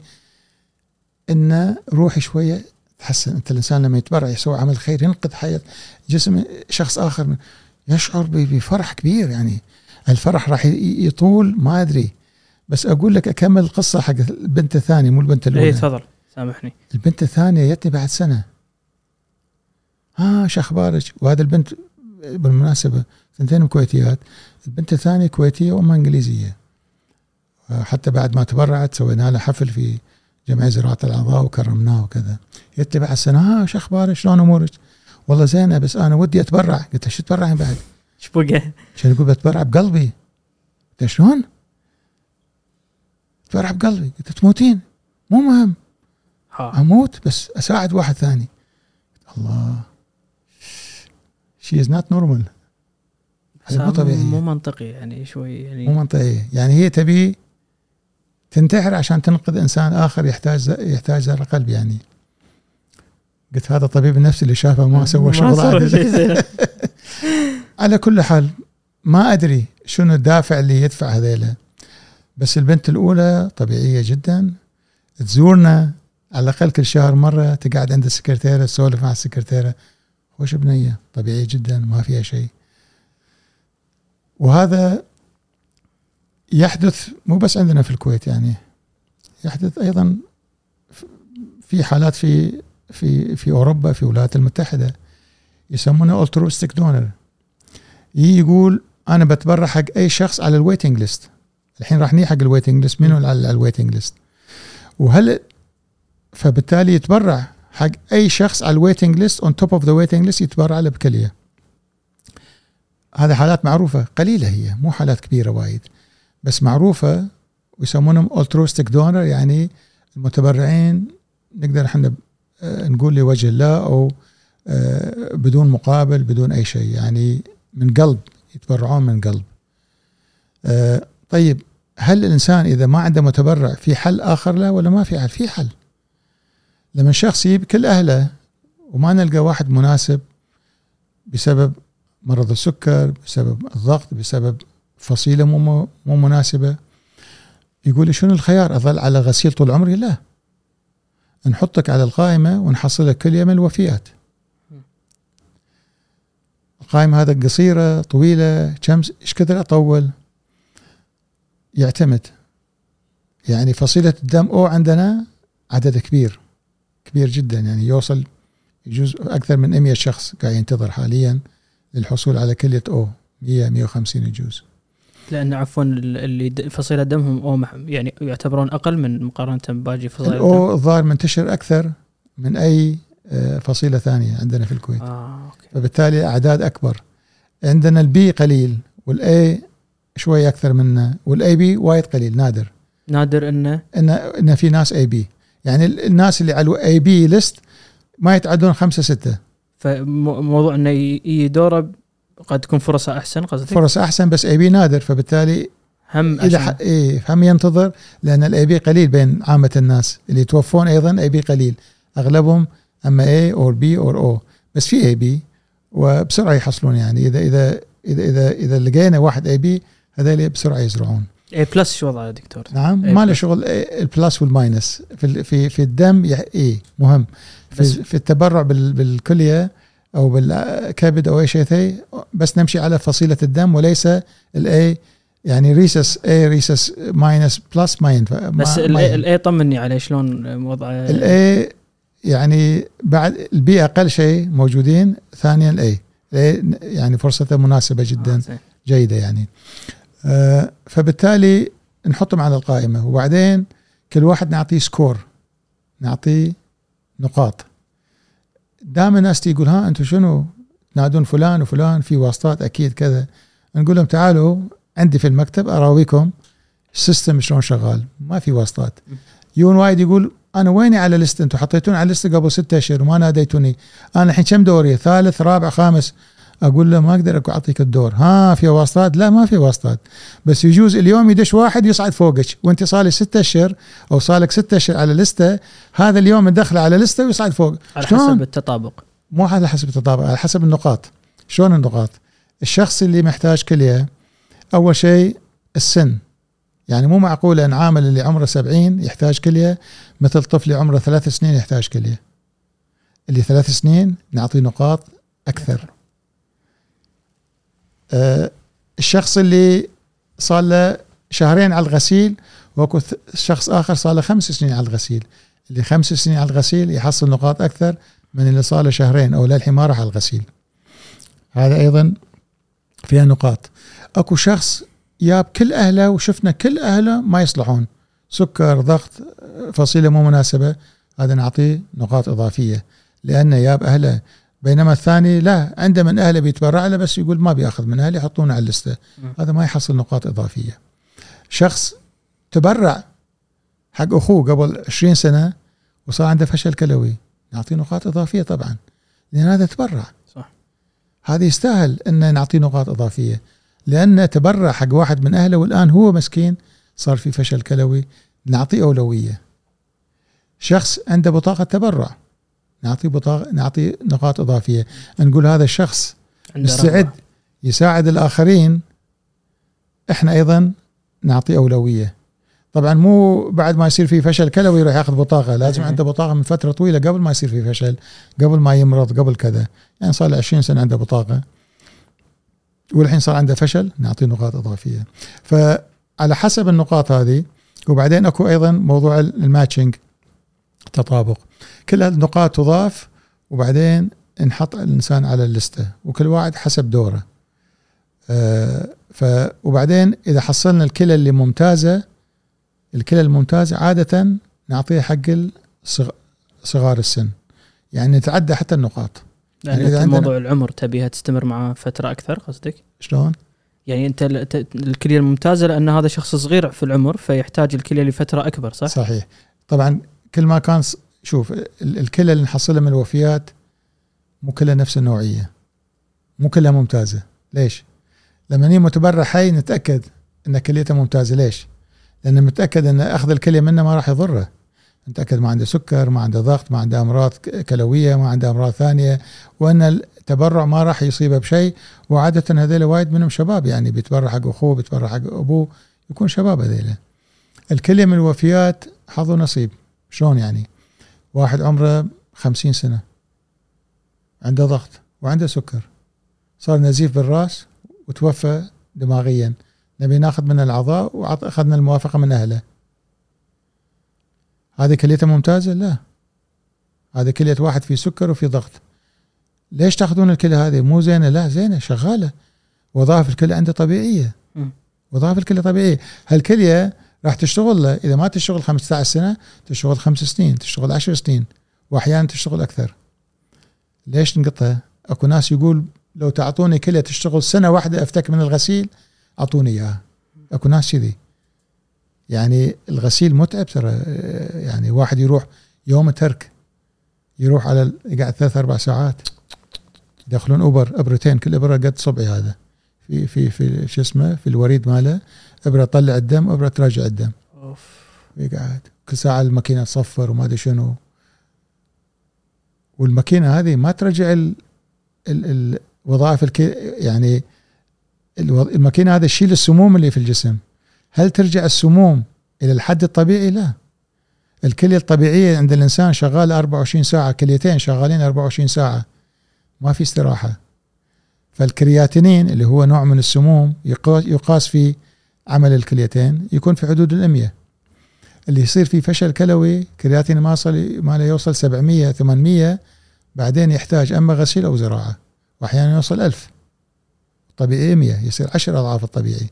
مع الغسيل الكرياتينين السموم هذه تنزل إلى حدود 300 400 ما تنزل 100 إذا بتنزل 100 لازم يحطون على الغسيل 24 ساعة. تصدق دكتور أنا وايد يعني حتى ناس من من أهلي يعني توفوا إنك تسمع إنه عنده غسيل عنده غسيل بس لسبب من الأسباب ما كنت اسال أو أعرف شنو الغسيل بالضبط. إيه. بس واضح إنه يعني عملية مو سهلة يعني عملية عملية يعني تعب الإنسان تغ يعني يعني من كلامك أعتقد حتى يعني حياته الطبيعية صعب إنه يرد يعيشها هذه خلاص يعني. شلون يقدر يسافر؟ لأن هذا يوم ترك يحتاج لغسيل. إذا بيسافر لازم يرتب أموره مع مستشفى هناك بحيث يغسلون أول أول ما يوصل يوم ثاني لازم يروح على الغسيل. وبعدين مثل ما قلت لك إن الكرياتينين ينزل بس يعني دائما أقول الغسيل يمنع الموت بس ما يعطي الحياة ما يعطي النشاط اللي يحتاجه يمارس حياته بشكل طبيعي. الغسيل طبعا صار أحسن من أول في وايد ناس على الغسيل ومرتاحين وقاعد يشتغلون بس أغلب الناس ما صعب يشتغلون أغلب الناس مو مرتاحين على الغسيل. والكل يؤكد كل الأطباء ياكدون أن الزراعة أفضل بكثير. يعني إنسان بس يزرع الكرياتين لحدود 700 800 قبل العملية خلال خمس ست أيام ترجع تصير 100 تصير طبيعي. وبعدين يكمل الكرياتين يكون طبيعي لسنين عديدة عاد 15 سنة 20 سنة الله أعلم. ودكتور الحين الشخص المتوفي شنو يعني قلنا الكلية والكبد بس وين وصلنا بباقي الأعضاء؟ شنو يقدر يتبرع فيه؟ شوف إحنا الحين بدينا 96 ومن من البداية من 96 طبعا لما نحصل متوفى من الوفيات شوف الأعضاء اللي ناخذها كل أعضاء داخل البطن. أنت لما تفتح البطن سواء تاخذ بس الكليتين أو تاخذ الكليتين والكبد والبنكرياس وتاخذ الرئتين وتاخذ القلب. كلهم, كلهم قابلين للزراعة. كلهم قابلين للزراعة. وكلهم جرح واحد. م. يبتدي من فوق لتحت. وبعدين يخيط الجرح ويغطى. فمن من برا ما في أي تشويه لجسم الإنسان. أكو ناس يقول آه أخاف تشويه تقطيع. مثلى. أكو ناس يقول مثلى. شنو يا أخي؟ مثلى عبارة عن واحد بينتقم من شخص. إحنا قاعد ناخذ الأعضاء نعطي ثواب للشخص. نعطي أجر للشخص المتوفى. ليش؟ ومن أحياها فكأنما أحيا الناس جميعا. أنت تصور أنك تعيش الحياة هذه وتروح للحياة الأخرى بعد وفاتك؟ يسألونك شنو سويت في حياتك؟ تصور يقول أنا لو طول حياتي ما مسوي شيء بس يقول أنا آخر حياتي انقذت سبع أشخاص من الموت. إيش كثر أجره؟ أنت لمن الله سبحانه وتعالى يقول من احياه يعني أح شخص شخص واحد. ومن احياه فكأنما أحيا الناس جميعا كأنما أحيا أمة بكاملها إذا احيت شخص. فأنت إذا رحت الطرف الثاني رحت في يوم القيامة اسالوك شنو سويت؟ والله أنا أنقذت حياة سبع أشخاص. اللي خذ قلب واللي خذ اللي رئة. خذ قلب الرئه البنكرياس الكليتين كل كليه حق إنسان. يعني وفي أجزاء ثانية في جسم الإنسان يمكن استفادة منه الأوتاد العروق. يعني لو ناخذ ال- الأعضاء والأنسجة يوصل العدد تقريبا يمكن إلى خمسين شخص. المتوفى واحد. فقط الأعضاء ثمانية أشخاص يمكن يستفيدون منها. لو أخذنا الأنسجة يصل عدد كبير مثل القرنيه القرنيه هذه عبارة عن طبقة شفافة جدا أمام العين. مو العين إحنا ما نأخذ العين نأخذ القرنية. يعني أنت الانسان الميت لما تأخذ قرنيته وطالع عينه ما تدري إنه ماخذين قرنيته. أنا أقول دائما مثل الجامه اللي أمام السيارة شيل الجامه السياره موجودة. اللمعة تروح. اللمعة تروح. وبعدين الانسان المتوفى عينه مسكرة عادة يكون. فما ناخذ العين. إحنا ناخذ الطبقة الشفافة. الطبقه الشفافة الخفيفة هذه ترجع البصر حق إنسان عنده. مثلا إنسان تعرض لحريق واحترقت القرنية. ما يقدر يشوف. حط له قرنية جديدة يقدر يشوف. حط له قرنية يقدر يشوف. يرجع يعني قرنيتين يرجعون البصر لنفرين كل عضو ينقذ حياة إنسان أما من مرض مثل فشل كلوي أو من الموت. يعني إنسان اللي عنده فشل بالكبد ما عنده خيار غير الزراعة. فشل بالقلب فشل بالرئتين. ما في خيارات ثانية. الآن حتى الأمعاء يزرعونها حق اكو أطفال يولدون وعندهم ما في امتصاص الأكل. هذول يموتون. الطريقة الوحيدة ان تحط لهم أمعاء من إنسان متوفى. دكتور ما يصير في يعني إقبال آه، زيادة من فرضا أقرباء الشخص اللي تلقى أعضاء؟ يعني تشوفون في طفرة إن إذا الشخص تلقى فيقوم أحد من أهله يستوعب إيش كثر هذا هذا هذه العملية ساعدت أهلي صح. فأنا ابي اتقدم أسوي إيه. الشيء هذا؟ وهذا قاعد يصير ترى. وايد من الناس اللي يحصلون أعضاء من الوفيات يسألون منو أعطانا وكذا شلون؟ نقول له هذا. شلون نقدر نتبرع؟ نقول له تفضل. مجرد نعطيك رقم تليفون دز واتساب حق الجمعية الكويتية لزراعة الأعضاء يعطونا ياخذون لكم معلومات رقم المدني والتليفون كذا العنوان يبعثونك البطاقه it's very easy واحد يحمل البطاقة هذه. الناس تخشى تتحدث عن الموت. بس على قضية الموت لا لا لا ما بيفكر ما يبي يفكرون بس في- النهاية كل انسان كل إنسان معرض للموت. ما في إنسان راح يعيش طول عمره يعني يعني يعيش آه إلى الأبد يعني. في الانسان كل إنسان يوصل مرحلة يتوفى. وأنا أعتقد ما في إنسان يدفن وما عنده أما أعضاء أو أنسجة صالحة للزراعة. صعب جدا تحصل يعني.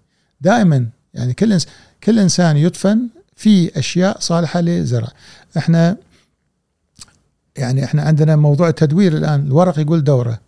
كراتين تدوير. recycling. البطل البلاستيك recycling. طيب البطل البلاستيك أهم من من عضو ينقذ حياة الإنسان. يعني أنت عندك شيء ثمين جدا تدفنه؟ معقولة؟ عندك جوهرة. عندك جوهرة. تسوى له مليون دينار. بلعته. ومت. توفيت.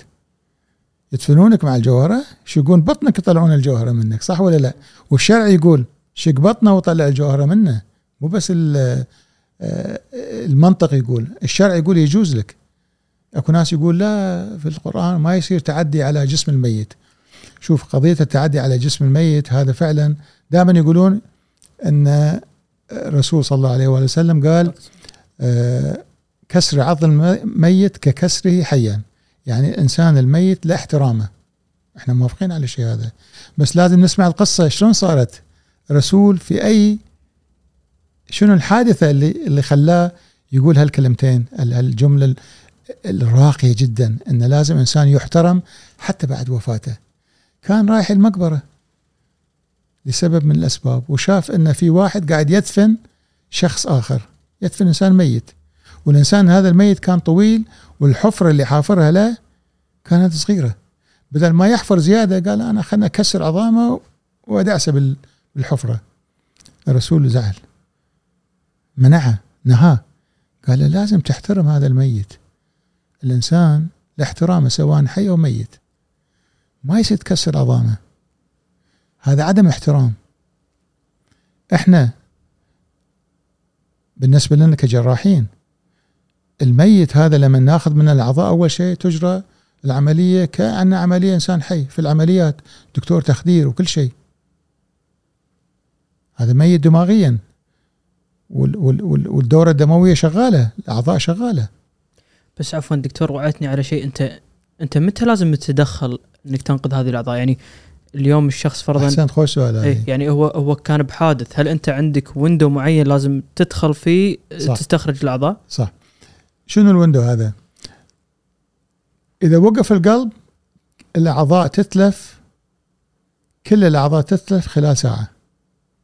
ساعة. فإذا واحد توفى بحادث توفى بالشارع. على ما يبونه. على ما وأنت مو تاخذ العمليات وتاخذ منه لازم يجهز من المريض من المتبرع من كذا كذا كذا. يبي له تجهيز يبي لك أيام يبي لك يومين ثلاثة. ما يمدي. لما يوقف القلب الأعضاء كلها تتلف خلال ساعة. فبالتالي ما تصلح تكون متبرع إذا توفيت في البيت. متى تصلح تكون متبرع بعد الوفاة؟ إذا كانت وفاة دماغية. شلون الوفاه الدماغيه الوفاة الدماغية المخ ميت والجسم على أجهزة تخلي الأعضاء شغالة. يعني إنسان اللي مخه ميت ما يتنفس يحطونه على جهاز التنفس الصناعي. منو قاعد يسوي تنفس؟ المريض نفسه ولا الجهاز؟ الجهاز. وقف الجهاز كل شيء ينتهي. ما دام أكسجين يوصل حق الأعضاء الأعضاء تشتغل. بما ضمن القلب. القلب يشتغل. القلب يشتغل. مخه ميت بس القلب يشتغل ما دام يوصل له الاكسجين وقف الأكسجين وقف التنفس everything stops. كل شيء يوقف ينتهي. في خلال دقائق. الوفاة الدماغية إيش كذا نقدر نخليها على الأجهزة؟ وشون يتم تشخيصه؟ شلون نعرف إن هذا متوفى دماغيا؟ كهذا قلبه ينبض. تجيب حق أهله يقول شو تقول ميت؟ كهذا قلبه ينبض كهذا شوف كذا. وبول قاعد يطلع. وكل شيء شغال. صح. كل شيء شغال ما عدا المخ. والإنسان بدون مخ يصير إنسان ميت. طبعا هذا الموضوع في الستينات شافوا أن في ناس يدشون العناية المركزة وما يطلعون منها. ما يطلعون منها. أكو ناس يدشون عناية يحطون تنفس صناعي ويطلعون. يعني حوادث سيارات بعد العملية كذا. بس أكو ناس يدرون إن هذول ما راح يطلعون. فهذول قاموا يسمونهم irreversible coma يعني يعني إغماء ما له علاج ما راح يتراجع. one way في النهاية كل شيء بيوقف يموت. فسووا لجنة في هارفارد لدراسة هذا الموضوع. فشافوا إن هذيلا الدم ما يوصل حق المخ المخ يبتدي يتحلل وكذا. بس بفضل الأجهزة حاطينهم على الأجهزة الأكسجين يوصل في يعطونهم تغذية يعني سكر وش اسمه سيلان والأمور هذه سوائل وكذا يظل بقية الجسم شغال. هاي يسمونها الجثة النابضة. م. هذا ال ال ال الإنسان هذا يعتبر ميت طبيا وسريريا. الناس يقولون لا شو تقولون؟ هذا كلام إحنا ما نصدق كلامكم كأطباء إيش دراكم من هذا ميت؟ طيب إحنا نسوي أشعة وهذا من ضمن الفحوصات اللي نسويها حق المرضى يسمونه سبكت سكان نشوف إن في المخ ما في قطرة دم ما في دم بالمرة. طيب هذا المخ اللي ما في دم يقدر يعيش؟ معروف إن المخ إذا انقطع الدم عنا فقط سبع دقائق يموت. أوف. بعكس العضلات يجوز ينقطع عنا الدم ساعتين ثلاث ساعات ما تموت. ال ال ال الكلية نفسه ينقطع عن الدم ساعة كاملة على ما تموت. الكبد يبي له على الأقل 20 دقيقة نص ساعة. القلب نفسه ينقطع عن الدم يبي له على الأقل 20 دقيقة ينقطع عن الدم قبل ما يموت القلب. بينما المخ أقل الأعضاء أو أكثر الأعضاء حساسيه لتوقف الدم. سبع دقائق وبعدين irreversible ما يرجع للحياه مرة ثانية. انتهى. سبع دقائق إذا انقطع الدم ما في دم بالمخ المخ يموت. و, و شنو أهم جزء من المخ إذا مات؟ ما يرجع الإنسان. هو قاع المخ يسمونه medulla هذا brain stem المخ كبير واخر شيء ينزل شيء صغير. تحت يسمونه قاع اللي قبل ما يدش في النخاع الشوكي. يصير نخاع شوكي. جزء صغير من المخ هذا. إذا هذا الجزء مات يعتبر الإنسان ميت حتى لو بقية المخ عايش. ما يرجع الحياة لأنه هذا الجزء فيه مراكز التنفس. بدون إذا المراكز هذه ماتت الإنسان ما يقدر يتنفس. الإنسان ما يقدر يتنفس حي ولا ولا ميت. تحط على جهاز جهاز تنفس طول عمره ما ينفع. ما ينفع اي فموت قاع المخ هو الموت. طبعا الإنجليز يقولون إذا قاع المخ مات يعتبر انسان ميت دماغيا. الأمريكان وإحنا أيضا وياهم نقول إذا كل المخ مات نقول هذا ميت دماغيا. منطقيا الإنجليز معاهم حق إن قاع المخ هو الأساس. بس إحنا نقول إذا كل المخ وفعلا عندنا اشعه تبين إذا كل المخ في دم وما في دم. إذا ما في دم يعتبر الإنسان هذا ميت. الأجهزة هي تخلي الأعضاء شغالة. وفي واحد سوى تجربة على خروف. جاب خروف حطه على تنفس صناعي بعدين فصل راسه حطه على جنب. الجسم هني والراس من هناك طيب هذا حي ولا ميت؟ زين قطعت راسه. حطيت راسه من هناك وجسمه هني. القلب شغال. سبحان الله. البول شغال. الكلية شغالة. كل شيء شغال. وراسه من هناك لأن أنت فصلت شلت مخه. حطيته هناك. بس القلب موجود. والقلب هو اللي يوزع الدم للجسم يغذيه. القلب عبارة عن مضخة. مضخة. طبيا القلب مضخة فقط وتقدر تشيل القلب تحط مضخة بلاستيكية بدالة. أكو يسوون يحطون مؤقتا إلى أن يزرع قلب يحطون له مضخة صناعية في جسمه ويقوم يمشي المضخه شغالة فيه. الدم القلب عبارة عن مضخة. الإنسان يقولون روح الإنسان في القلب ما أعتقد. مم. يعني إحنا ما ندري وين روح الإنسان. الرسول صلى الله عليه وسلم سألوه ويسالونك عن الروح؟ قل الروح من أمر ربي وما أوتيتم من العلم إلا قليلا. يعني للحين ما حد يدري شنو الروح. وين الروح؟ في قلب الإنسان في مخ الإنسان في جسم الإنسان. Nobody knows. وعندنا آية قرآنية عجيبة. تقول الآية هذه ترى الناس تقول إذا طلع الروح إنسان ميت. لا. الآية القرآنية تقول إذا طلع الروح مو إنسان مو شرط يكون ميت. الله يتوفى الأنفس حين موتها. الله سبحانه وتعالى ياخذ الأنفس حين موتها ياخذ الروح الإنسان حين موتها. والتي يكمل والتي لم تمت في منامها. إنسان لما يكون نايم روحه تطلع. هاي واضحة. الله يتوفى الأنفس حين موتها والتي لم تمت في منامها. يعني أخذ الروح إنسان لما ينام روحه الله سبحانه وتعالى يقبض روحه. فيقبض الآية الحين أنا يجوز محافظ عدل. فيمسك التي قضى عليها الموت. الحين أخذ روح الميت وأخذ روح ال- النايم. الميت أخذ الروح ما ترجع مرة ثانية خلص قبضها. فيمسك الله سبحانه وتعالى يمسك التي قضى عليها الموت ويرسل الأخرى إلى أجل مسمى. الثانية ترجع لجسم الإنسان بس يصحى. الروح طالع في أقل من واحد من ألف من الثانية. الروح ترجع. إلى أجل مسمى ليش؟ لأن كل إنسان له أجل مسمى. صح. الروح هذه ترجع لك بس إلى أجل مسمى. آية جميلة يعني. وترد على هذول يقولون إذا طلعت الروح ما شنو طلعت الروح ولا ما طلعت؟ الإنسان إذا إذا نايم تطلع روحه فما بالك إذا مغمى عليه ولا يشعر بشيء؟ ما يشعر بشيء بالمرة. تحط عليه إبرة ترعصه كذا ما يحرك. هذا حي. ميت هذا. صح. فالروح إحنا ما ندري. اللي ندري فيه ان الإنسان إذا توفى فور جود خلص يعني انتهت حياته الروح تطلع وما ترجع. الله سبحانه وتعالى يمسك الروح. بس الإنسان النايم قد يكون روحه تطلع وتسافر تروح الصين تروح تروح إنجلترا تلف في هايد بارك وترجع مرة ثانية. الإنسان لما يحلم روحه يكون رايحة كل مكان ويرجع إلى مرة واحدة إلى إلى الحياة ترجع للروح السنة. فالروح شيء آه نقوله dynamic روح حركي يتحرك مو ثابت في جسم الإنسان فإحنا نقول طبيا إن الإنسان الميت إنسان الميت دماغيا هو ميت الموت عن طريق- طريقين أما توقف القلب وبالمناسبة إذا توقف القلب الانسان ما يموت على طول. يبي له سبع دقائق ليش؟ سبع دقائق ما يصل دم للمخ بعدين المخ يموت ويموت الإنسان.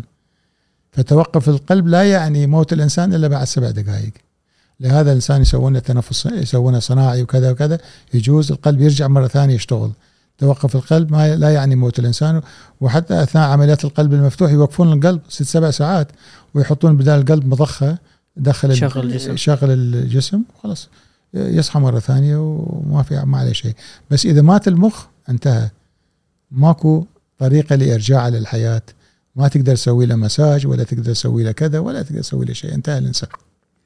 فموت ال يعني اكو أكو دول غيرت قانونها بحيث تخلي إن موت موت الإنسان بموت الدماغ وليس بتوقف القلب. بس هذا الموضوع آه، شرح شرع شرعا في مجلس الفقه الإسلامي مجمع الفقه الإسلامي آه، مقرة في مكة المكرمة. وصار اجتماع في عمان في سنة 1986 يناقشون الموضوع هذا شنو الموت الدماغي؟ ميت مو ميت؟ كان في فقهاء ويابوا أطباء.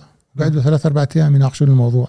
في النهاية طلع قرار إن موت الإنسان أما بتوقف القلب توقف لا رجعة فيه أو بتوقف جميع مو جزء من المخ جميع وظائف الدماغ يعني. الدماغ يكون ميت. فعندنا حتى رأي شرعي بس مع ذلك عندنا بعض العلماء لا يؤمن بالموت الدماغي وعندنا علماء يؤمنون. أنا اتصور اللي ما يؤمن مو فاهم الموضوع. وأنا رحت نفسي ناقشت الموضوع مع مجموعة من العلماء شفت أنهم يخلطون بين موضوعين الغيبوبة العميقة والموت الدماغي. شنو الفرق بينهم؟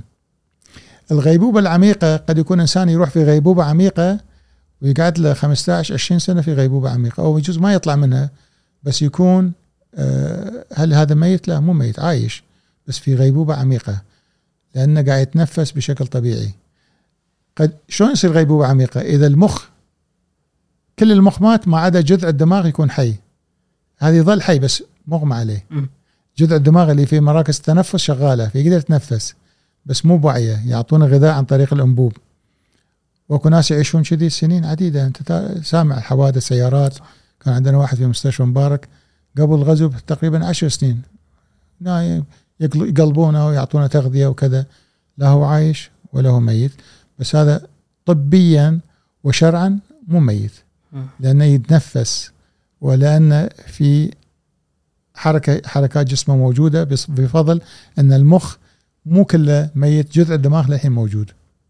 بس دكتور ما أدري مرت عليك فرضا شنو أطول فترة شخص كان في غيبوبة ورجع منها؟ إي نعم. ها أطول فترة يعني أكو أنا الحين ما أذكر بس أذكر واحد كان في في مستشفى مبارك كنت أشتغل. كل يوم نمر على المرضى وكان عندنا مريض شرطي آه، حادث سيارة ومغمى عليه من هذيل اللي آه، غيبوبة. بس في الجناح يتنفس لحاله وتغذية وكذا. وياي دكتور فلسطيني قبل الغزو كان مسموح التدخين حتى بالمستشفيات طبعا ما دخن بس هذا كان مدخن يحشش وايد. إيه. فدخلنا غرفته دخن سيجارة. بطل عينه. سبع سبعة أشهر كان نايم. بطل عينه. أول كلمة قال عطني سيجارة. لا. خوش يلا المفروض تجرب ف- ترد اللي بالاغماء اي غيبوبة العميق أحيانا يصحون بعد عدة أشهر بس أنا اتصور أي واحد دخل في غيبوبة عدة سنين ما راح يص- يصحى منها خلاص. والقانون العالمي يقول ما تقدر تعتبره ميت. بس في أمريكا صارت حالة مثلا واحد ولدهم غيبوبة عميقة وقعد سنين يغذونه وكذا لا هو عايش ولا هو ميت. فقالوا حق المستشفى إحنا ودنا ناخذ البيت ونراعيه في البيت ونمنع عنه الأكل والشرب وخلي يتوكل على الله قالوا له ما يصير القانون ما يسمح لكم. لأن هذا ما تقدر أنت كأنك تذبحه. راحوا للمحكمة. بعد أشهر من المحاكم كذا طلع لهم حكم تقدرون تاخذونه. وخذوه فعلا. مو ما يحبونه يبون يت- يتخلصون يبونه منه يرتاح. يبونه يرتاح. يبونه يرتاح. ودوه قاموا يوميا وياه يبكون وياه يبكون عليه وكذا ويحبونه وكذا وقطعوا عنه الأكل والماء وكل شيء وعقب أيام توفى الشخص هذا هل هذا شيء صحيح؟ طبعا إحنا شرعنا ما يسمح بذلك حتى لو متعلق بقشة الشرع يقول ما دام حي ما تقدر تأخذ منه. ففي بعض الدول سمحوا الآن إن الحالات هذه يمكن أن إيقاف العلاج لهم يعني شو العلاج عبارة عن تغذية فقط ما في شيء ثاني. إيقاف العلاج لهم لا ماي ولا سوائل ولا أكل ولا شيء. وأكو بعض الدول أفتكر مثل هولندا يسمحون بال يسمون الموت الرحيم يعطونا إبرة ومو بس حق الحالات الغيبوبة حق الحالات اللي عندهم سرطان متقدم وأن دكاترة يقولون هذا خلال شهرين ثلاثة بيموت أو ستة أشهر يموت هو قاعد يتعذب آلام وكذا. يقول أنا بموت بعد ستة أشهر. ريحوني. أوف. ريحوني يسمونه يوثنيزيا أوف. طبعا هذا بالشرع الإسلامي ممنوع منعا باتا الله سبحانه وتعالى عنده حكمة إن الانسان قد يكون يتعذب في آخر حياته قد يكون كفار للذنوب. بس عندهم ما يؤمنون بالأمور هذه. فالمريض نفسه يقول أنا أعطوني إبرة وخلصوني. طبعا هذا كان ممنوع في كل الدول. في واحد من الدكاترة قدر يذبح مجموعة كبيرة من هالناس. اللي مصابين بالسرطان بدون ما يقدرون يحكمونها. شو يسوي؟ يروح يركب كل شيء الدول اللي هو بوتاسيوم يعطون بوتاسيوم يوقف القلب. يركب عليه شو اسمه الإبرة وكل شيء بس في زر. يقول حق المريض أنت أنت ضغط الزر. يطلع المحكمة يقول أنا ما ضغط الزر هو ضغط الزر. منو ذبحه؟ هو ذبح روحه. ما قدروا عليه. بعدين غيروا القوانين سمحوا بالموت الرحيم في بعض الدول مثل هولندا وافتكر بلجيكا يجوز. بس طبعا إحنا بالشرع الإسلامي هذا ممنوع منعا باتا لأن كل شيء الله سبحانه وتعالى فيه حكمة فيه. الميت دماغيا تقدر تخليه على الأجهزة مش كثر يعني. عادة إنسان إذا كان كبير بالسن كل ما كبر بالسن تقدر تخليه فترة أقل.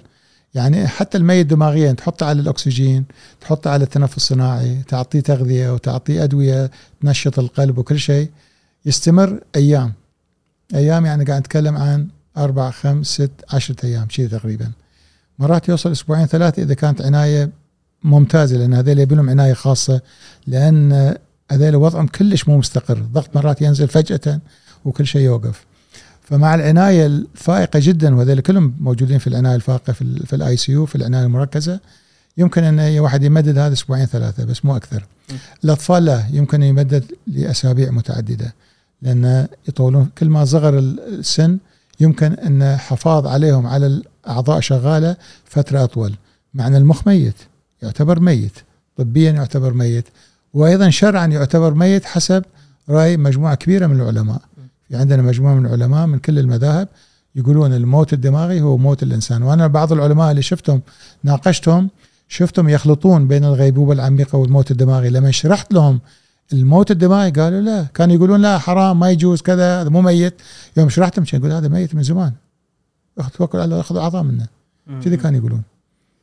دكتور الحين اللي حصل عندنا بالكويت لنفرض على سبيل المثال شخص راح جمعية الأعضاء وسجل. زين وأبدأ إن أنا شخص مستعد في حال آه إني توفيت إن أتبرع بأعضائي. هل هذا كافي بأن أنت آه خلاص بعد وفاته تقوم باستخراج الأعضاء ولا أنت في عليك طلبات ثانية فرضا أنك تأخذ موافقة اهله ولا صح. كقانون كويتي شو يلزمك فيه؟ خوش هذا شوف أول شيء إنسان لما يأخذ بطاقة تبرع هذا بس مجرد مو مجرد موافقة على التبرع بالأعضاء هذا عبارة عن وصية هذا قاعد يوصي أنا قاعد أوصي إذا توفيت أبي أتبرع في أعضائي لإنقاذ الآخرين. أبي أبي احصل أجر. إحنا أي واحد يأخذ بطاقة تبرع خاصة الشباب نقول أرجوك روح كلم أهلك. م. لا لا إذا أمي درت ما توافق وكذا ما ترضى. قلت والله يعني إذا ما ترضى إذا لا سمح الله توفيت وإن شاء الله بعد عمر طويل. بعد عمر طويل.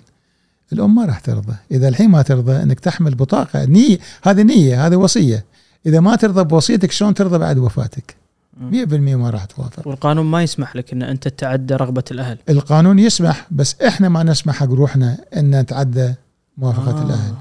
هذه إحنا يعني إحنا ما نقدر ندش في جدال مع الأهل وهم في وضع يعني حزين ومساوي. حزين جدا. ولدهم متوفي بحادث كذا تعال باخذ أعضاء لأن عنده بطاقة. روح أنت بطاقتك شنو يعني بطاقة؟ يعني إحنا ما ندش في جدال. بس انت هني إحنا هني نقول له نقول له شوف هذه رغبة ولدك يجوز ما قال لك. هذه رغبته وصيته. والوصية المفروض وصية المفروض تحترم يعني. الإنسان لما يوصي يعني نوع من الوجوب إنه واحد آه، يطبق وصيته. هذا وصيته ما تبون؟ ما نقدر نجبركم. في تدري في في في في وايد من الدول يعني حوالي 14 15 دولة في أوروبا عندهم شيء يسمونه presumed consent. شنو يعني presumed consent؟ يعني يعتبر كل إنسان متبرع إلى أن يثبت العكس. أوف. مو إنه واحد يروح يتبرع. يعني أنا أروح الجمعية أقول ان أنا ما بيتفرج أنا ما بيتبرع إيه. اللي ما يبي يتبرع يروح يسجل آه اعتراضه. بينما كل إنسان بالغ يقدر يعتبر متبرع آه اوتوماتيكيا يعتبر متبرع. فالإنسان إحنا وايد ناس نقول لهم ليش ما تبرع نقول والله ما أدري وين نروح شو نسوي؟ ودهم يتبرعون. نقول له زين هذا القانون ير يعني يسمح حق لذيل يقول أي واحد خلص أنا متبرع. أنا خلاص يعتبر متبرع.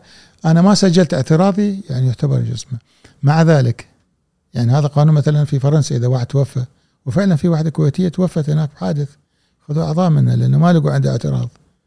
عايشة كانت فرنسا أو شيء. ولا يرجعون حق أهل ولا شيء على طول الظاهر ما رجعوا للاهل مم.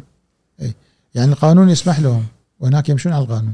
بس أغلب الدول حتى لو عندهم هالقانون إذا الأهل اعترضوا ما راح يأخذون. حتى في الدول يعني هذا مو شيء حتى استثناء. في إيه حتى في دول اللي عندهم هالقانون سألت أنا يعني في إسبانيا عندهم القانون قلت لهم شو نقول له؟ إذا الأهل اعترضوا ما راح ندش في جدال معاهم.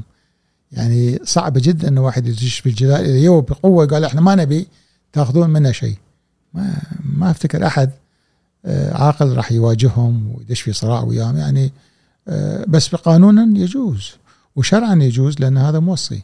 ونسبيا دكتور تحوشكم هذه اللي شخص كان ابدى الرغبة وسجل عندكم بعدين ولا يصير؟ ولا حالة. ولا حالة؟ ولا حالة. لهذا أنا دائما أقول لما تشيل بطاقة تبرع ما تموت. طول. عمرك. لا لا لا عفوا ليش أنا ما- أنا إيه. أنا ما ف... انت أنت إيه. ما صارت عندكم إن شخص آه عنده بطاقة. إلى الآن ما أخذنا من شخص عنده بطاقة. لا والله. كل الأشخاص اللي أخذنا منهم بموافقة أهاليهم. تعرضون عليهم وهم يقبلون. إيه. دائما طبعا نشيك. أي واحد يتوفى دماغيا عندنا السجل بالجمعيه نشيك هل هذا عنده بطاقة تبرع؟ كل اللي أخذنا منهم إلى الآن من 96 الآن ما عندهم بطاقة تبرع. ليش؟ لأن عدد قليل 14000 مم. وإحنا بلد فيه أربعة فوق الأربعة مليون. فبالتالي 14000 يعتبر لا شيء. لازم عدد كبير جدا يشيلون. أو نحط القانون هذا أنه يعتبر كل إنسان متبرع إلى أن يسجل رغبته في عدم التبرع. بس الدكتور انت تعتقد سبب تدني ال- ال- التسجيل فرضا أو الرغبة؟ يعني هل هو الآراء الشرعية اللي إحنا نشوفها اللي ساعات تعترض على هذا الشيء ولا خوف الناس من موضوع الموت ولا غياب وعي ولا شنو أكبر تحدي لكم كجمعية اللي يخليكم كل اللي ذكرتهم هذا يعني موجودين. يعني كل الأشياء ذكرتها تنطبق. أول شيء حق الجانب الديني. أكو علماء لا يؤمنون بالموت الدماغي. إلى الآن.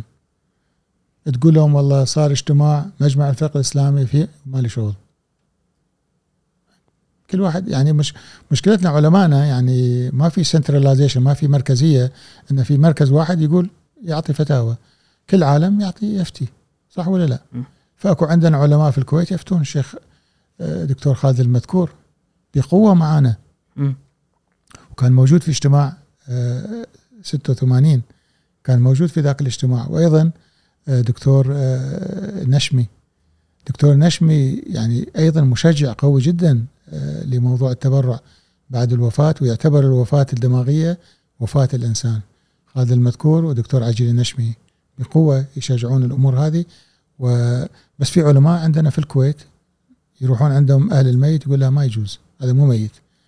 وأكو ناس ماتوا دماغيا وصحوا وكذا بس كله كلام فارغ لأنه خلط بين الغيبوبة العميقة والموت الدماغي. أكو ناس فعلا يصحون بس هذول غيبوبة عميقة.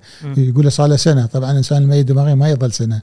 هذا اللي صار له سنة وصحى هذا مو ميت دماغيا 100% لأن الميت دماغيا قلنا أيام وأسابيع فقط. فبالتالي آه، رأي الدين هذا مهم جدا. في ناس عندهم استعداد لما يروح حق ال- ال- العالم الدين يقول له لا تتبرع. وهذا صارت عندنا حالات كثيرة. الخوف من الإنسان يقطع وكذا لا أنا بروح مرة واحدة واحد يعني جسمه يكون كامل كذا. شنو جسم كامل؟ أكو ناس يغرقون هذا شلون بيروح جسم كامل عند الله سبحانه وتعالى؟ سمش ماكلة. وبعدين انت لما تدفي الإنسان تعال بعد كم يوم تلقى فيه شيء؟ ما تلقى فيه شيء. صح. يعني شلون بكامل؟ الله يقول الله سبحانه وتعالى يقول يحيي العظام وهي رميم. طيب هذا شيء ضد كلامك. صح. يعني انت حتى لو تبرعت وصرت رميم وكل شيء الله سبحانه وتعالى يوم القيامة يحييك. وانت رميم شنو؟ يعني صرت تراب. صرت لا شيء. الانسان لما يندفن بعد فترة ما ما تلقى شيء. رميم صار. بس الله سبحانه وتعالى يقدر يحييه وهو رميم. ف في ناس تخاف من هالموضوع. تخاف إنه والله بعد العمل يصير عملية بعد الموت. واكو ناس يخاف يتألم. يقول لا إنسان ميت ما يتألم. واحد من الفحوصات اللي يسوونها لإثبات الموت الدماغي وهي فحوصات إكلينيكية. يعني هذا الأشعة اللي قلت لك ما تبين الدم هذا نسويه كإضافة مو مطلوب. فحوصات الإكلينيكية واحد منها response to pain يعني يضغطون عليه على مقلة العين. طبعا الإنسان لما يضغط على مقلة عينه ألم شديد جدا. فلو عنده شعور واحد بالمليون بالألم راح يتحرك. ما يتحرك. هذا واحد من الفحوصات اللي يسوونها حق الميت دماغيا ما يشعر بأي ألم. اكو ناس يقول شو يقول بطني بعد العملية؟ كذا عملية وشك. طيب أنت أنت ميت يعني. ما في مثل التشريح بعد ال... بعد الوفاة هذا. ما ي... ما ي... ما في ألم ولا في شعور. أكو ناس يقول والله شو اسمه آه آه يعني أخاف. مش أخاف أفكر في الموضوع. هذا ما أدري شنو. أكو ناس يقول أخاف أنتم تستعيلون يعني مو ميت وتقولون لي ميت وتاخذون اعضائي أكو يعني عدم ثقة بالأطباء.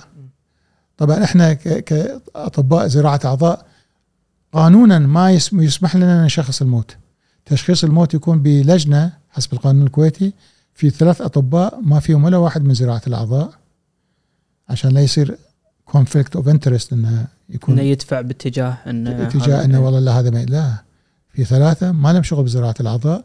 وعلى الأقل واحد منهم يكون طبيب متخصص في المخ والأعصاب يعني يكون neurologist فهو اللي يقرر إن هذا ميت يسوي فحوصاته يقول هذا ميت دماغيا ولا مو ميت. واحيانا يفحصون يقول لا مو ميت دماغيا. نرجع بعد كم يوم نعيد الفحص قد يكون يبين إنه توفى دماغيا أو ما توفى. ومرات لا يظل كذي مثل غيبوبة عميقة وكذا. ومرات حتى يموتون بدون ما يتشخصون موت دماغي. يموت. بس سوى الفحوصات قال لا هذا مو ميت دماغيا بس مات. يصير هذا بعد. في أوروبا الآن يأخذون أعضاء من اللي توقف القلب. شلون يصير؟ يعني هذا إنسان دخل بحادث أو شيء و100% ما راح يعيش. أه وهو مو ميت دماغيا. يكلمون أهله يقولون ما راح يعيش. إذا تسمحون لنا نوقف الأجهزة لما يتوقف القلب نأخذ الأعضاء منه. بس كل هذا يحدث في العمليات. فبالتالي ما في فاصل بين أخذ الأعضاء كذا فيروحون يودون العمليات يوقفون الأجهزة ينطرون لما يوقف القلب وعقب هذا ينطرون أيضا خمس دقائق أكو بعض الدول سبع دقائق أو ست دقائق بعضهم أربع دقائق ينتظر لما ما ترجع حركة القلب مرة ثانية بعدين يسوون العملية. إحنا بالكويت طبعا صعب نطبق هذا لأن الشرع أيضا ما يجوز لنا إذا مو ميت دماغيا إن نوقف عن الأجهزة. ما يجيز. فبالتالي ما نقدر نطبق هذا. يعني يسألوني دائما ليش ما نطبق الكويت؟ أقول له صعب. شرعا ما يجوز. لأن هذا مو ميت. بس الميت دماغيا لا ميت هذا. إحنا كأطباء نؤمن إنه ميت. ومفروض المشرع يعني مشكلة إن بعض العلماء يعني إحنا نحترم العلماء. ونقدرهم. ونقدرهم حسب تخصصهم. بس أيضا العلماء لازم يقدرون الأطباء ويحترمون تخصصهم. لما تسأل عالم الدين من يقرر الموت؟ الطبيب أم الفقيه؟ يقول لك الفقيه. أقول شلون؟ الطبيب تقول لا ما مو شغل الطبيب فقيه. ما يصير. هذا شغل الطبيب. أكو وايد حالات. أكو وايد أكو وايد حالات. شخص بالموت وخذوه جنازة بيدفنونه في الطريق واحد قال لهم ترى هذا مو ميت نزلوه. لو تقرأ في, في شو اسمه في الكتب القديمة بعد. نزلوه لأن شاف ريلة أصابع ريلة فوق. الميت يكون أصابع ريله طايحة ما في فلاسد ما في عضلات كلها شو اسمه إذا شاف أصابع ريله كذي قال مو ميت نزلوه لأن مرات النبض ما ما ما ينحس بشكل سهل. فهذا شخص بطريق خطأ إنه ميت. فإنسان حتى الموت موت القلب مرات يصير خطأ في التشخيص بس موت الدماغ فحوصات معينة سواها احتمال الخطا 0% إذا كان ماشي عدل. طيب هاي تبي كلينكس دكتور؟ اطلق لا أنا يعني. okay. بس أنا تصدق وأنت تسولف دكتور يعني أحس مجالكم يعني وايد صعب وحساس لأن أنت قاعد تشتغل. ما أدري شلون أوصلها بالطريقة الصحيحه بس أنت مجال عملك بالحدود اللي تفصل بين ال... الموت والحياة. يعني موضوع إن أنت عليك مسؤولية إن أنت تقرر هذا الشخص حي ولا هذا الشخص ميت ولا هذا الشخص أحس مسؤولية كبيرة يعني. يعني الحمد لله المسؤولية مو علي على طبيب الأعصاب. بس يعني أقصد أنت تشتغل مع ناس عندهم هذه المسؤولية صح. انت أنت جانب من يعني ان ان, إن أنت والله يعني ممكن واحد صدق يدفع بأن أنا هذا شخص ميت خلاص أنا أحتاج أعضاء بس عرفت هذه الحدود الصعبة؟ صح. يعني أحس هذا مجال ما أدري يعني. هذا القانون وضح أن طبيب ال... أن طبيب. آه، زراعة الأعضاء لأن عنده مصلحة عنده مرضى يبي يزرع لهم. هذا مصلحة يعتبر. عندي مصلحة عندي مرضى. عندي عندي مرضى كل أسبوع مرة مرتين يتصل علي ها وصل دوري كذا أحتاج. فعندي مصلحة أن أزرعهم هذيلا يعني أشافيهم. فيقول لا أنت ما لك حق تتدخل في منو ميت هذا ولا حي. لجنة ثلاث أطباء. إذا واحد أخطأ الثاني يصلح خطأ. ي- يجرون الفحوصات وبعدين مو مرة واحدة تعاد الفحوصات مرة ثانية. يعني مو مرة واحدة نسوي فحوصات الوفاه الدماغية مرتين لمزيد من تأكد. فتسوي فحص الحين تعيده بعد 12 ساعة و24 ساعة تتأكد إنه ميت. بعدين نكلم الأهل عن التبرع بالأعضاء. فالمسؤولية واقع على الأطباء هذيلا بس صدقني يعني هذا العمل اللي نسويه معنا حساس يتعلق بالموت يتعلق بناس يعني عندهم أهل يحبونهم. و حزينين جدا. بس لا تدري في المقابل في ناس قاعدين في البيت ويدق يدز رسالة ما وصل دوري؟ متى؟ أنا تعبان. هذول كلهم ناطرين. ناطرين يحصلون عضو بحيث يقدر يعيش. هذا اللي حصل كلية هذا الكلية على الغسيل ماشي يقدر يصبر بس هذاك اللي يحتاج كبد. عندي مريض أنا مسكين كم مرة الحين؟ نشوف له كبد آخر لحظة نشوف الكبد مو مناسب. والحين ال- المشكلة ان طبعا إحنا ما عندنا زراعة كل الاعضاء في الكويت. فدائما عندنا الاعضاء اللي ما تزرع في الكويت يجي فريق من السعودية. عندنا التواصل مع الفريق المركز السعودي لزراعة الأعضاء. يجون طيارة خاصة فريق كامل يشاركونا في العملية. إحنا ناخذ الكلى والقرنيات هم ياخذون آه، بقية الأعضاء القلب الرئتين الكبد. ويروحون يزرعونه في السعودية أما لمرضى سعوديين أو كويتيين.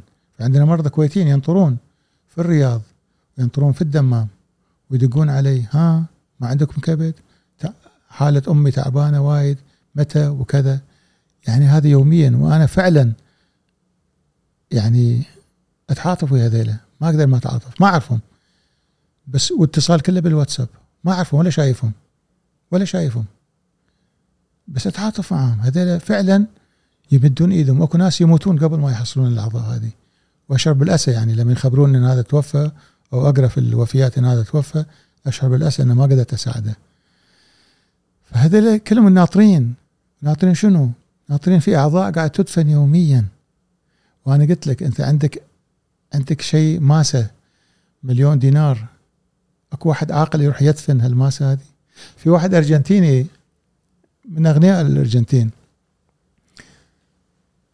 عنده سيارة. شنو أغلى سيارة؟ ما أدري. لقيت اللي يفهم بالسياهير. ولا أنا. عنده سيارة يعني ثمينة جدا. وغني. عنده قصر وعنده حديقة. سوى إعلان كان يقول أنا أحتاج سيارتي في الآخرة. هذا مجنون صح صاحي.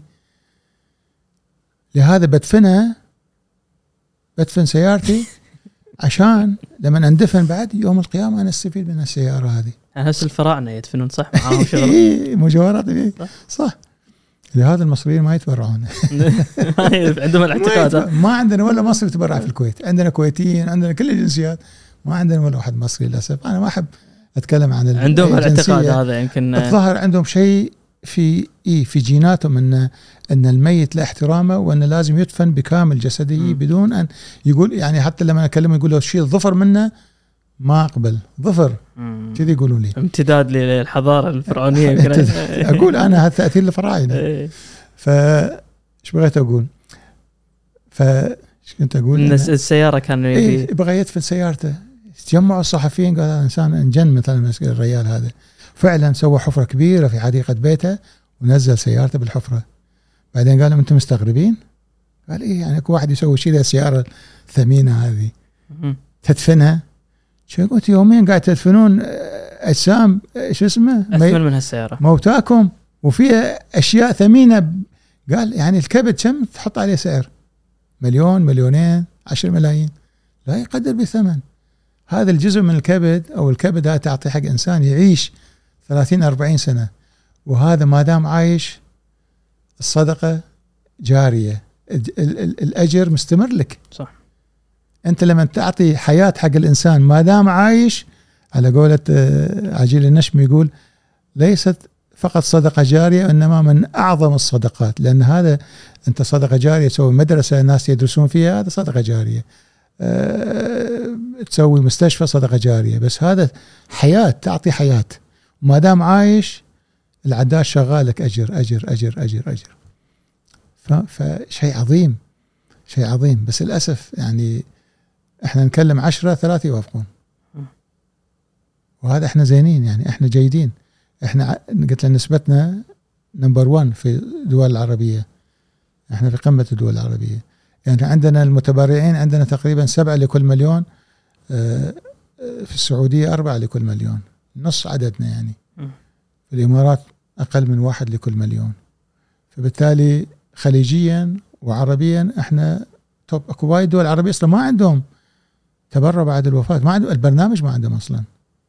مو بس دول عربية كثير من دول العالم. في آسيا أغلب الدول ما عندهم تبرع بعد الوفاة. بس أنا أعتقد في المستقبل أنا ودي إن ما ناخذ من أي إنسان حي. كله من الوفيات. ليش؟ لأنه ميت. ميت. ما له جرح بميت إيلامه هذا إنسان مات. وحرام الأعضاء اللي لا تقدر بثمن تروح تحت التراب يكون مصير أنه يأكلها الدود. الإنسان الحي لما يتبرع بالكلية حتى لو نسبة الخطورة قليلة في نسبة من الخطورة. ما إنسان عم يسوي عملية زايدة عملية مرارة يجوز في خطورة. يجوز خطورة الموت بعد. بالبنج من كذا أكو حالات بس ياخذ بنج يموت. نادرة جدا بس أكو موجودة. إحنا ليش نعرض إنسان سليم؟ ما في شيء. لعملية كبيرة هي عملية التبرع بالكلى. من أجل مو هو نفسه أجل شخص آخر يجوز قريبة يجوز مو قريبة.